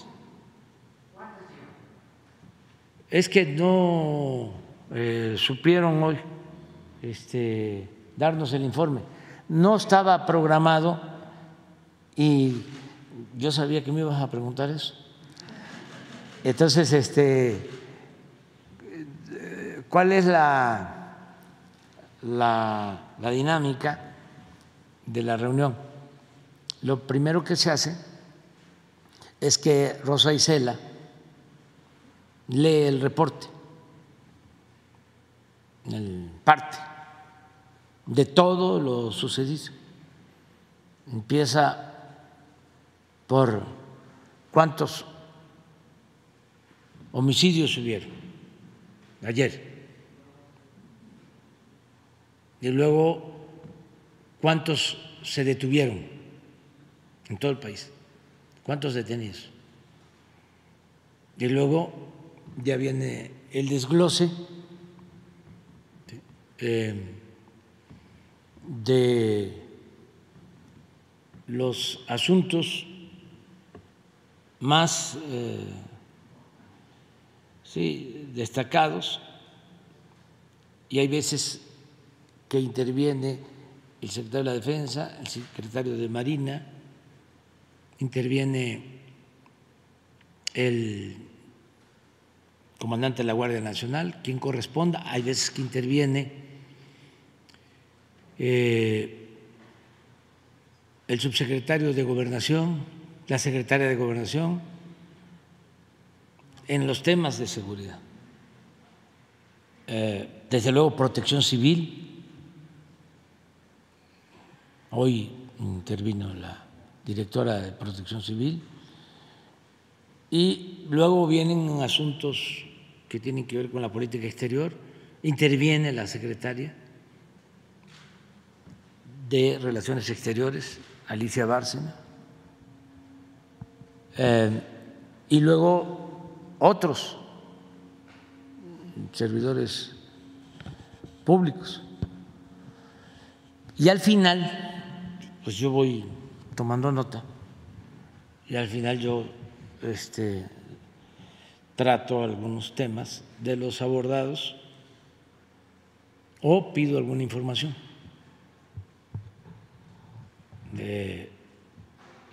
y hoy pedí el informe de cuántas quejas presentadas contra jueces, magistrados, ministros en el Consejo de la Judicatura. Hoy tratamos el tema y quedamos de que se va a hacer una revisión porque se han entregado todas estas quejas.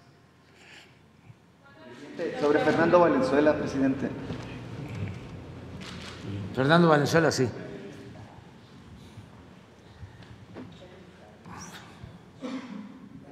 Sí, gracias, eh, presidente. Demián Duarte de Sonora Power, eh, la revolución que llegó del norte. Bueno, usted sabe, la semana pasada los Dodgers se retiraron el número 34 del icónico toro de Chihuahua, Fernando Valenzuela.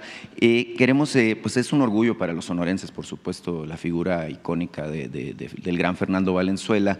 y bueno, queremos conocer su opinión sobre esto, pero además decirle que recientemente se tomó en Sonora la decisión de cambiarle el nombre al estadio de Hermosillo de los Naranjeros, que se llamaba Estadio Sonora por el Estadio Fernando Valenzuela. Y hay por ahí pues una incluso petición de que ahora que inicia la temporada de la eh, Liga Mexicana eh, del Pacífico, bueno pues se haga un gran evento en donde participe eh, el toro, Fernando Valenzuela.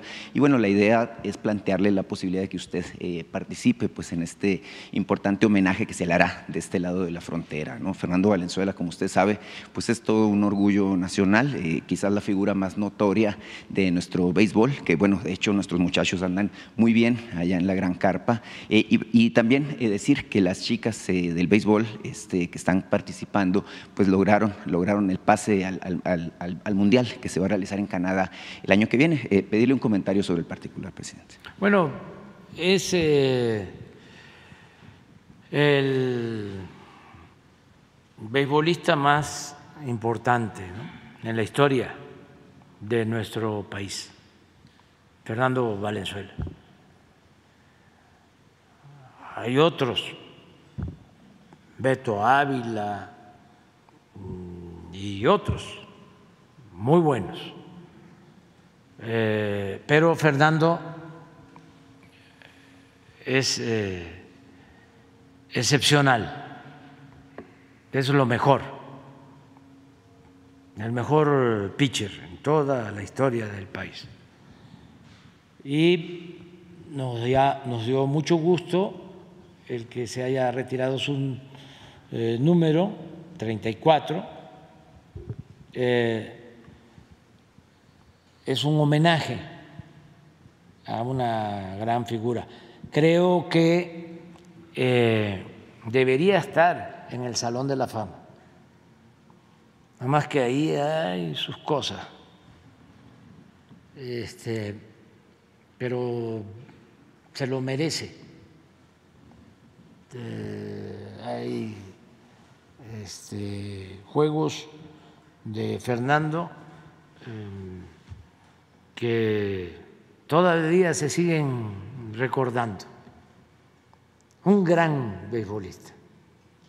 Me invitó, me invitó a que yo lo acompañara a Los Ángeles. Ahora lo digo porque sale el tema. Nada más que no puedo. Tenía un amigo que me ayudaba al principio, Chuy, y como no parábamos, otros amigos le decían a Chuy, vamos al cine o vamos a una fiesta. Y Chuy contestaba, ¿y a qué hora? Entonces, como, como diría Chuy, ¿y a qué hora?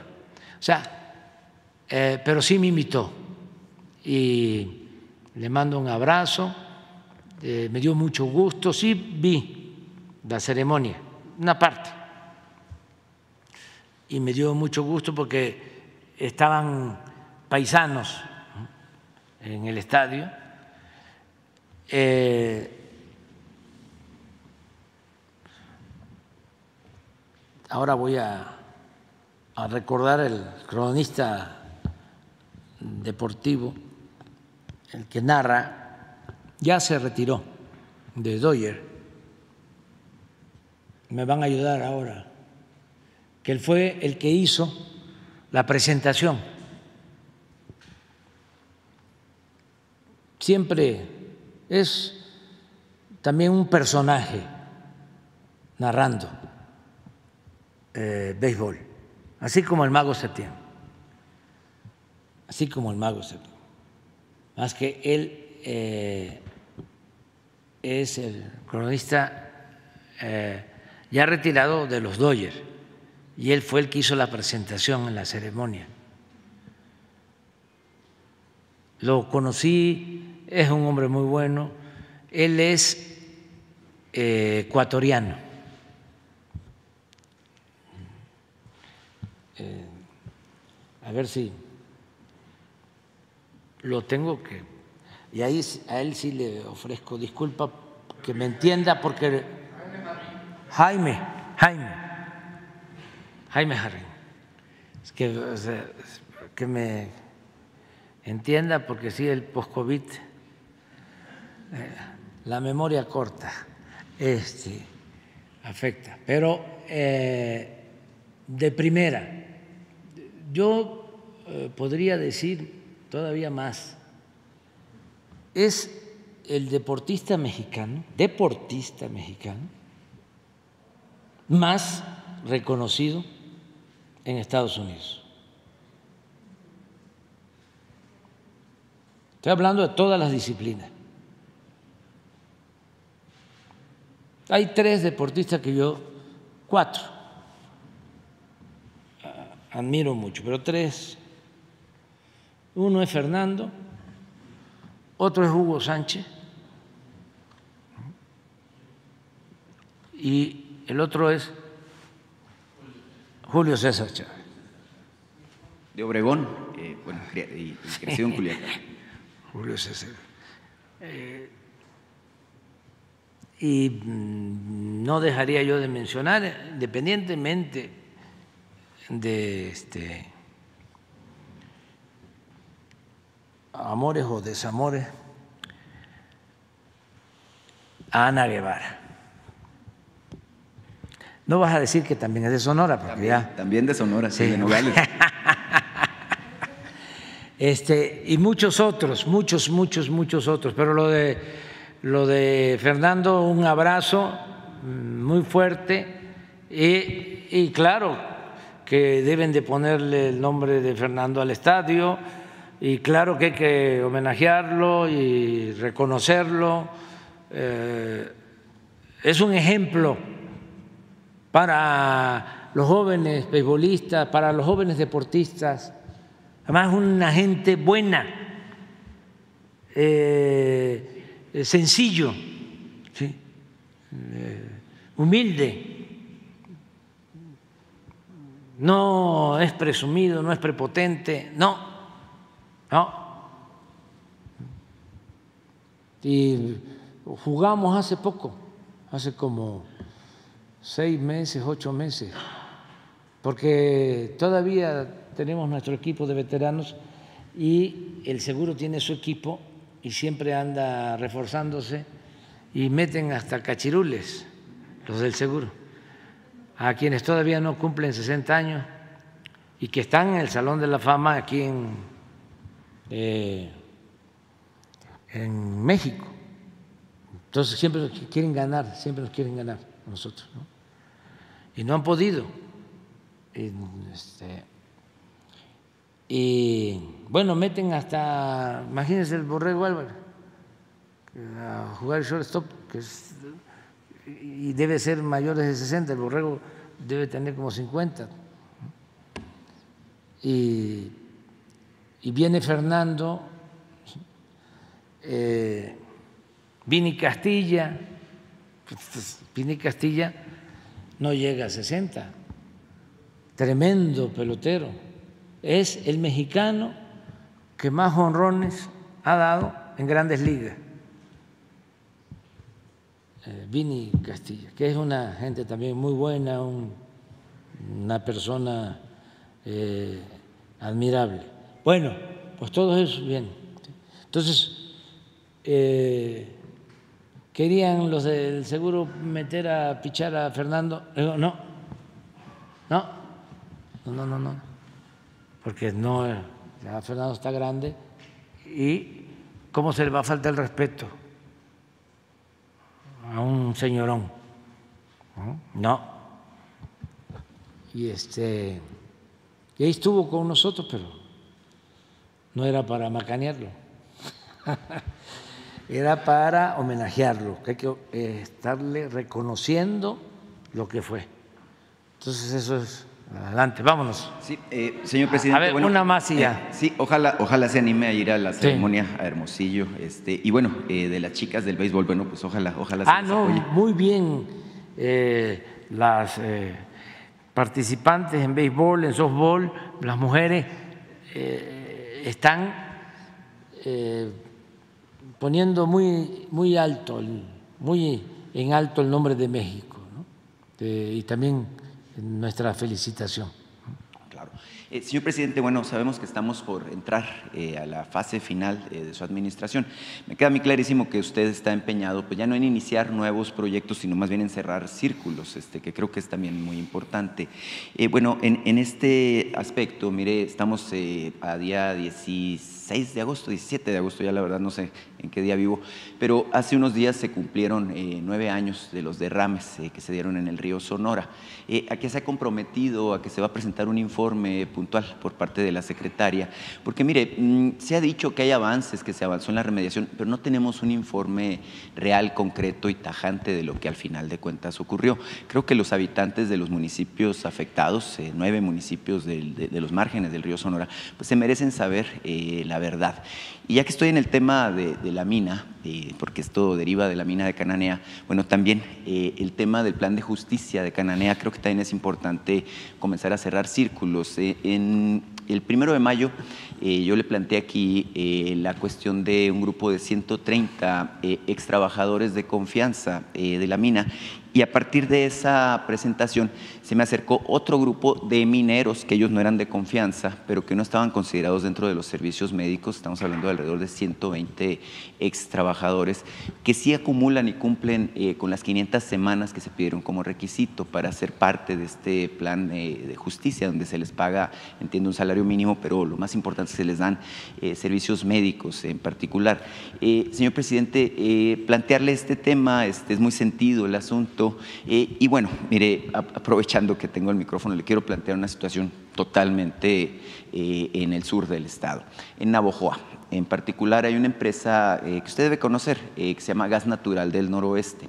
Ellos están construyendo un gasoducto, están conectando el gasoducto Sonora a Navojoa a la parte del parque industrial. ¿Por qué? Porque le quieren abastecer de gas natural a la compañía cervecera Heineken. Hasta ahí todo está muy bien el problema es que esta compañía Gas Natural del Noroeste pues no, está, no tiene permisos, eh, está haciendo la obra eh, y está jugando pues ahí como, como decimos en el béisbol con el score, este, eh, esperando bueno, a que ninguna autoridad, porque esto no lo puede revisar, por ejemplo, la Autoridad Ambiental de Sonora, no lo puede revisar el ayuntamiento de Navojoa tampoco. Y eh, la, única instancia que realmente tiene la capacidad eh, de, normar sobre esto pues es la ASEA, e eh, que, forma parte de su administración.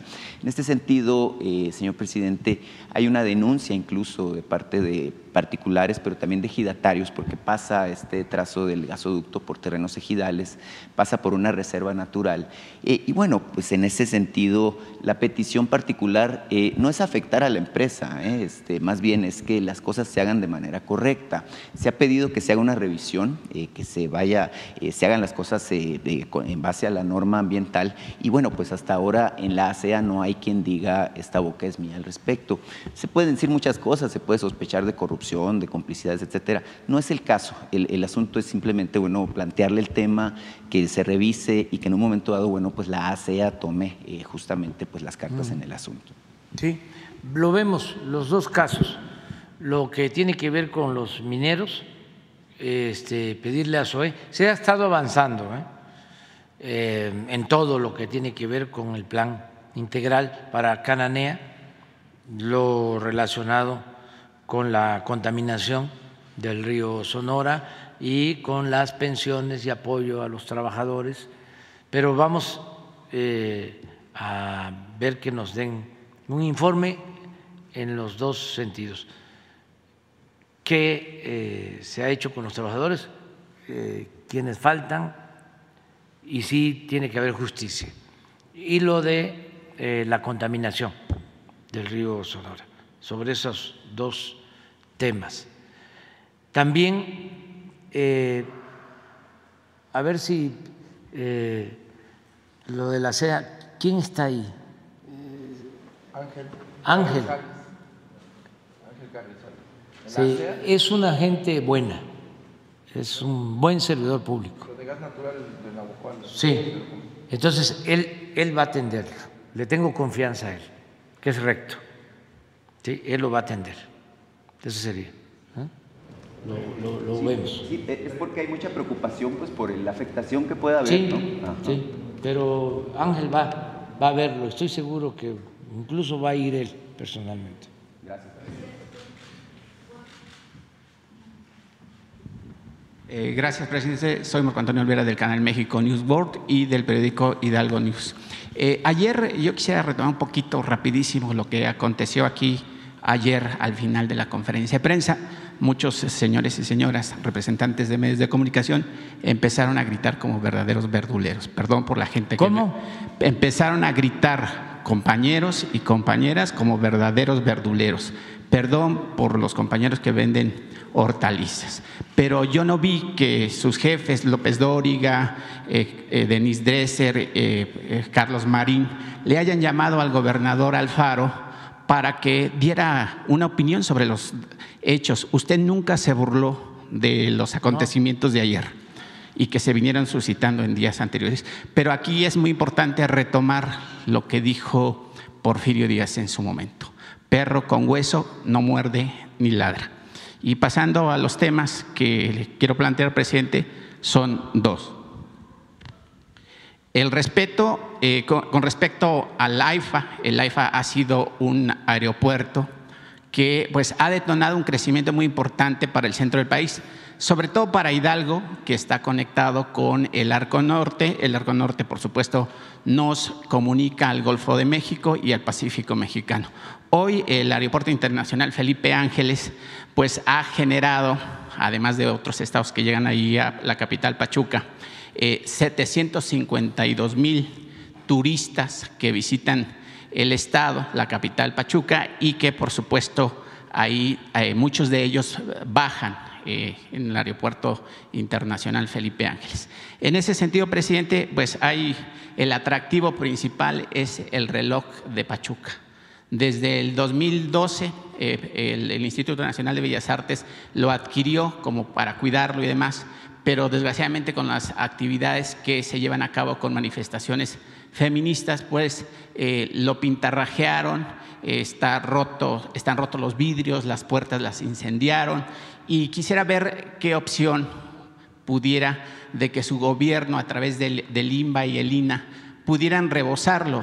Realmente es un eh, monumento histórico que desde 1910 eh, se inauguró, empezó a construirse en 1904 y bueno, es un, un, monumento histórico, representativo y realmente si usted se diera vuelta por la capital, Pachuca, está realmente abandonado, está eh, eh, de ambulantes, pintarrajeado, las, las, jardineras están en mal estado, presidente. Y sobre, también sobre el AIFA, eh, hace dos semanas usted dijo que iba a mandar una propuesta con respecto a lo que se construyeran más líneas férreas en el país, porque pues, es una medida de comunicación y crecimiento para la nación. En ese sentido, presidente, eh, ¿qué posibilidades existen de que el AIFA pudiera tener un tren suburbano desde el aeropuerto a la capital, que es Pachuca?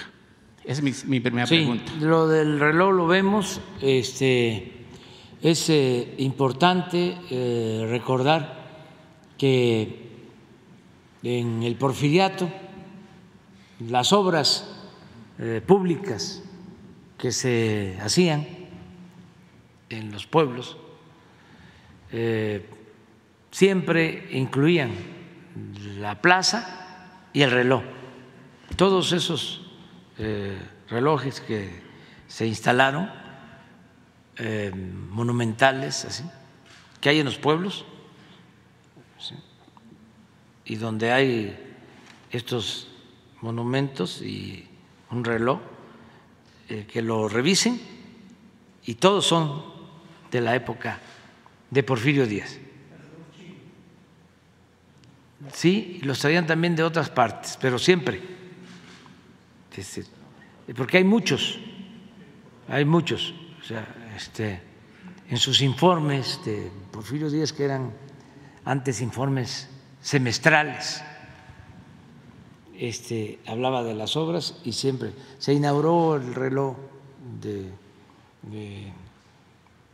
de, tal pueblo. Eh, siempre era la, era la, la noticia, el reloj y la llegada de los ferrocarriles. Cuando llegó el ferrocarril a Guadalajara, el tren, una gran fiesta, también en la época de Porfirio Díaz. Entonces, eso lo vamos a ver este, eh, con el gobernador de Hidalgo. Quiero decirte que en el caso de Hidalgo está avanzando. Sí. Eh, Hidalgo de todo el país fue el, creo que el quinto lugar en disminución de pobreza. Sí, el gobernador está haciendo un gobierno itinerante Sí. eh, que está visitando eh, mucha población, muchos municipios de los 84 que conforman Sí, el Estado. sí, sí. No es un gobernador que está en el escritorio, está Le trabajando. vamos a pedir al gobernador Menchaca que nos ayude y también lo del INA para lo del reloj. Y no descartamos lo del proyecto para el tren, Sería de gran avance, presidente, Sí. porque los municipios, pues donde está el, el AIFA, pues es, eh, el, el Estado de México, pertenece al Estado de México, pero beneficiaría a Tecámac, Sí. eh, bene- beneficiaría a Zapotlán, San Agustín Tlaxiaca, que es mi municipio, eh, Mineral de la Reforma, Pachuca, Zempoala y todos los municipios donde correría el tren, que además es planicia, no hay que hacer recovecos ni barrancas. No tiene, esa región tiene mucho futuro. Y además tienen agua. Sí, tiene mucho futuro. Eh, podría ya decir que en 20, 30 años ya no vamos a estar nosotros, pero esa región va a tener mucho crecimiento porque hay espacio, Sí. hay muchos terrenos. Claro, hay que buscar que todos los gobiernos municipales tengan sus planes de desarrollo urbano para que el desarrollo urbano se dé de manera ordenada, Claro. que no haya anarquía. Pero la Ciudad de México Va creciendo solo el norte. tiene posibilidad Sí. para crecer hacia allá. Eh, por la disponibilidad de terrenos, por el aeropuerto, que es un detonante de crecimiento económico, tiene ferrocarril, tiene comunicación terrestre Sí. y lo más importante, tiene agua, Sí, hay mucha agua. tiene agua. En vez de traerla acá, Pues ya es Sí. que se sirva ahí. Sí, hay que utilizar esa agua allá eh, con desarrollo eh, eh, de vivienda y con desarrollo industrial. Y turístico además. y turístico, sí, tiene muchas posibilidades. Entonces, no, no, no se descarta el que ese proyecto se pueda ampliar. Nosotros vamos a terminar el tren del aeropuerto hasta Buenavista. Ok. Yo espero que lo inauguremos a más tardar en marzo del año próximo. Y estoy eh, apurando a los ingenieros porque podemos hacerlo antes. No, ya no hay problema de eh, derecho de vía, Eh, es cosa de trabajo, de trabajar eh, 24/7, 24 horas al día y siete días a la semana y se avanza. Pero aún así, eh, que no lo deseo, trabajando con turnos normales para marzo, porque ya incluso están los trenes. Sí, hay eh, líneas de ferrocarril Sí, que, que salen, vienen de Veracruz y cruzan eh, el estado Sí. y desembocan a, a la refinería de Tula. sí. sí, que ya- sería importantísimo Sí. retomar todo eso. Sí, este, lo, lo vemos eso. Y, y lo del reloj, presidente, perdón que insista, se llevaría mucho tiempo. Lo, lo digo por la premura de que su gobierno, pues prácticamente le queda un año, 13, 12 meses. Bueno, te 13. ofrezco de que hoy hablo con el gobernador. Muchas gracias. Sí, hablo con, con él y con eh, Diego eh, Prieto de Elina para ver qué podemos. Estamos haciendo recuperaciones de sitios históricos importantes. Eh, Marina está rehabilitando eh, el fuerte eh, San Juan de Ulúa. también el gobierno de Veracruz aparte de, de contribuir junto con la Marina en el rescate del fuerte de San Juan de Ulúa, también eh, están haciendo lo mismo en eh, Perote, que fue la sede del primer colegio eh, militar. Ahora que se están cumpliendo 200 años, ya hay un plan de recuperación de ese edificio histórico y se está avanzando.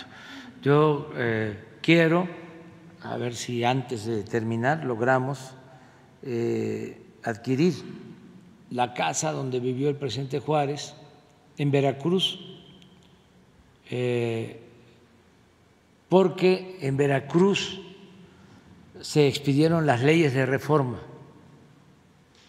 que fueron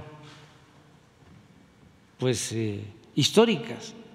Y además fue algo que solo eh, se dio en México, en ningún lugar del mundo se llevaron a cabo esas reformas.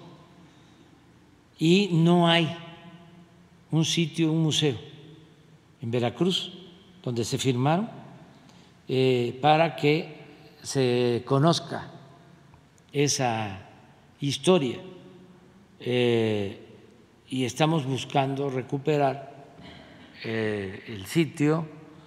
está la casa donde vivió el presidente Juárez, ahí en Veracruz, y queremos que se convierta en un museo. En eso estamos. Y así, eh, en muchos otros casos, aquí Diego habló de eh, el Instituto de las Artes, de la Cultura de Yucatán, este edificio bellísimo que se está rehabilitando. también aprovecho para informarles y para informarle a todo el pueblo de que estamos construyendo muy cerca de aquí,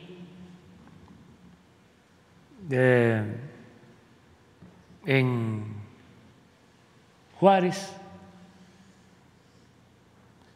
eh, estamos construyendo el archivo agrario. Imagínense lo que es el archivo agrario de México. Es el segundo archivo más importante de nuestro país y posiblemente de los mejores archivos de eh, América Latina, porque es toda la historia de la propiedad en México, de la propiedad social sobre todo desde la época de la colonia. Y con los eh, temblores, eh, sismos, quedó en el abandono y ahora estamos haciendo un edificio eh, muy bello, claro, estamos saliendo de los cimientos, pero aquí en el centro va a quedar ese archivo porque todos los pueblos de México tienen que ver con ese archivo, porque ahí están los planos originarios de los pueblos, eh, los títulos otorgados durante la colonia, desde luego las resoluciones presidenciales, todo eh, lo que ampara la propiedad comunal, la propiedad ejidal, que estamos hablando de la propiedad social, que es eh, más de la mitad de nuestro territorio. Eh, es un rescate importante. Vamos a terminarlo casi al final del gobierno pero sí espero eh, dejarlo funcionando antes de septiembre del año próximo. Sí. Eh, también es, no se, no se sabe, no me puedes conseguir la dirección de donde se está construyendo el archivo. Es por el hemiciclo a Juárez. Esa donde estaba una oficina de gobierno de la ciudad. Sí, está relativamente cerca de donde está el edificio del Universal. Sí, el caballito casi. Por el caballito. Sí, ahí está construyéndose. Sí, creo que estaba la, Contraloría o algo así. Sí.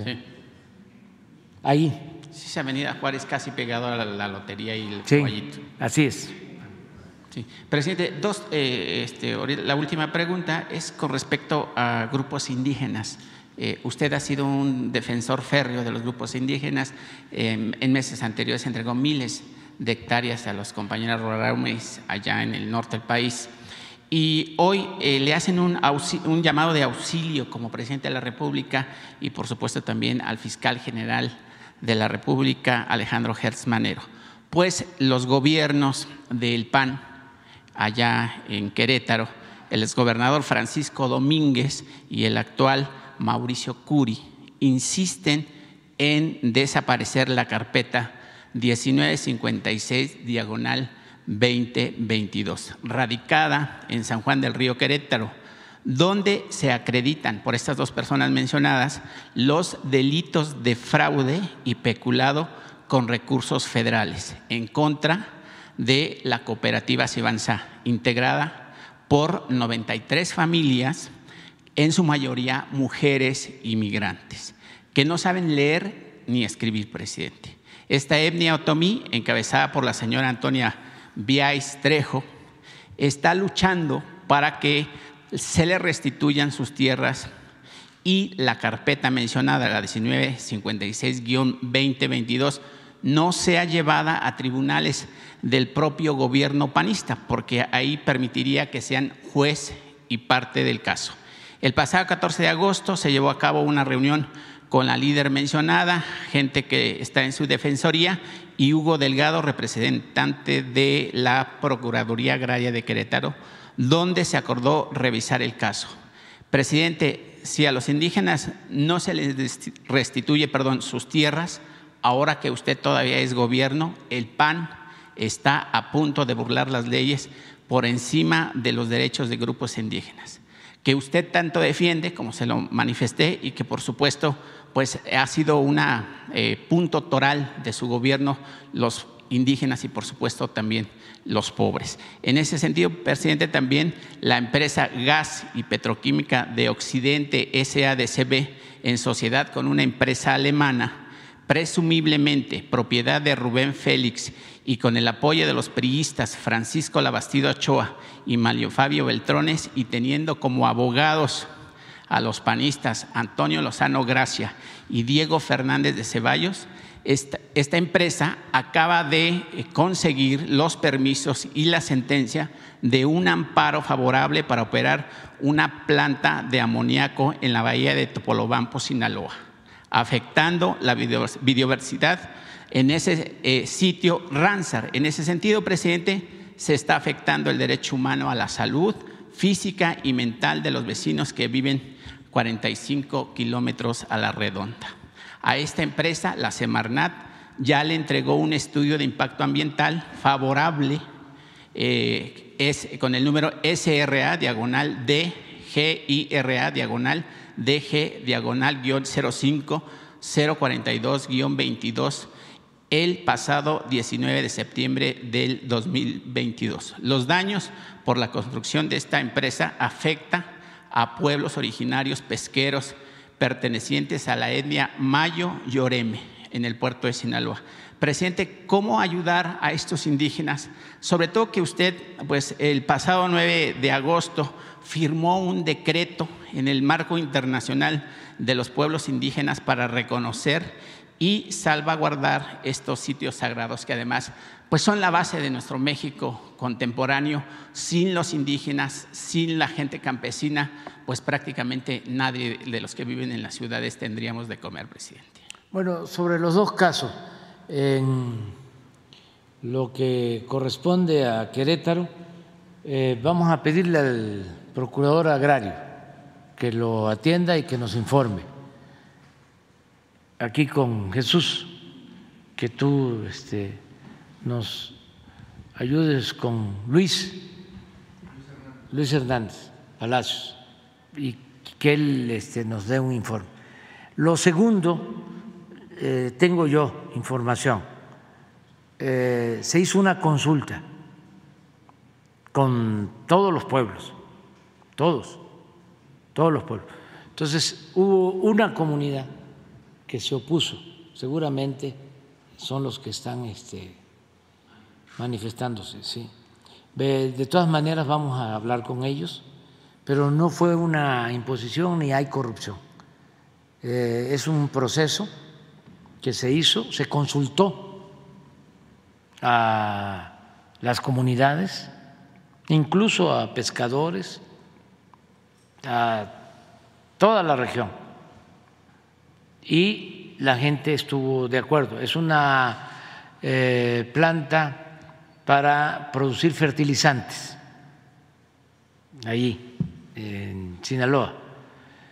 De todas maneras, que le pida a Jesús a María Luisa, a, a Albores, sí, que te dé toda la información. Si hay algo irregular, lo revisamos.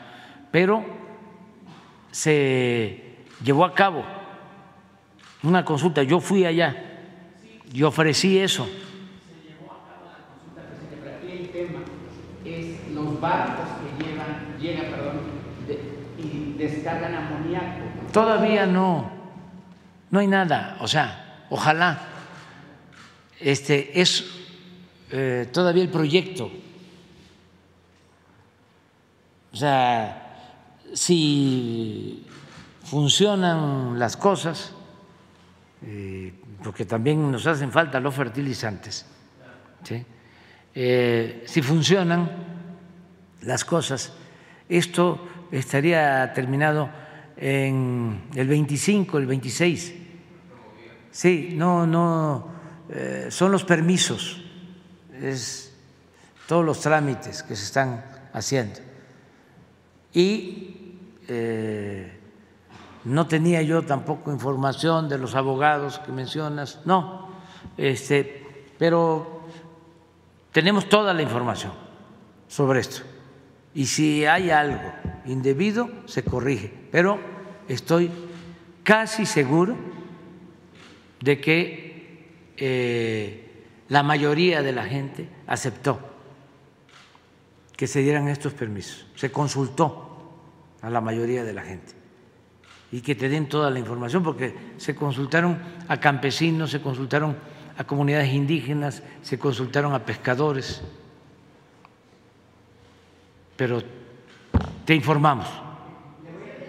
un sobre con una investigación que hice con la gente del pueblo. Ya sabe que la gente del pueblo siempre tiene información privilegiada. Sí. Eh, se lo voy a dejar aquí con Jesús, Sí. eh, que seguramente es una bomba de, de información, sobre todo para aquellos que dicen que, que usted eh, es corrupto y demás. Eso no es cierto. Aquí esta información, usted se va a dar cuenta. Yo soy peje, pero no lagarto. se va a dar cuenta de lo que traigo aquí y, y- y seguramente será un trabajo para eh, Pablo Gómez de la. Hay Está bien. y peces muy gordos. Lo vemos, sí. Mañana tú, aunque este, este, no, no, no. Ah, Ahora, ahora sí voy a estar pendiente escuchando porque no vaya a ser que, este, eh, mire, tú mañana, aunque este, nos hagan un motín emocional aquí, este, mañana. Muy bien. También.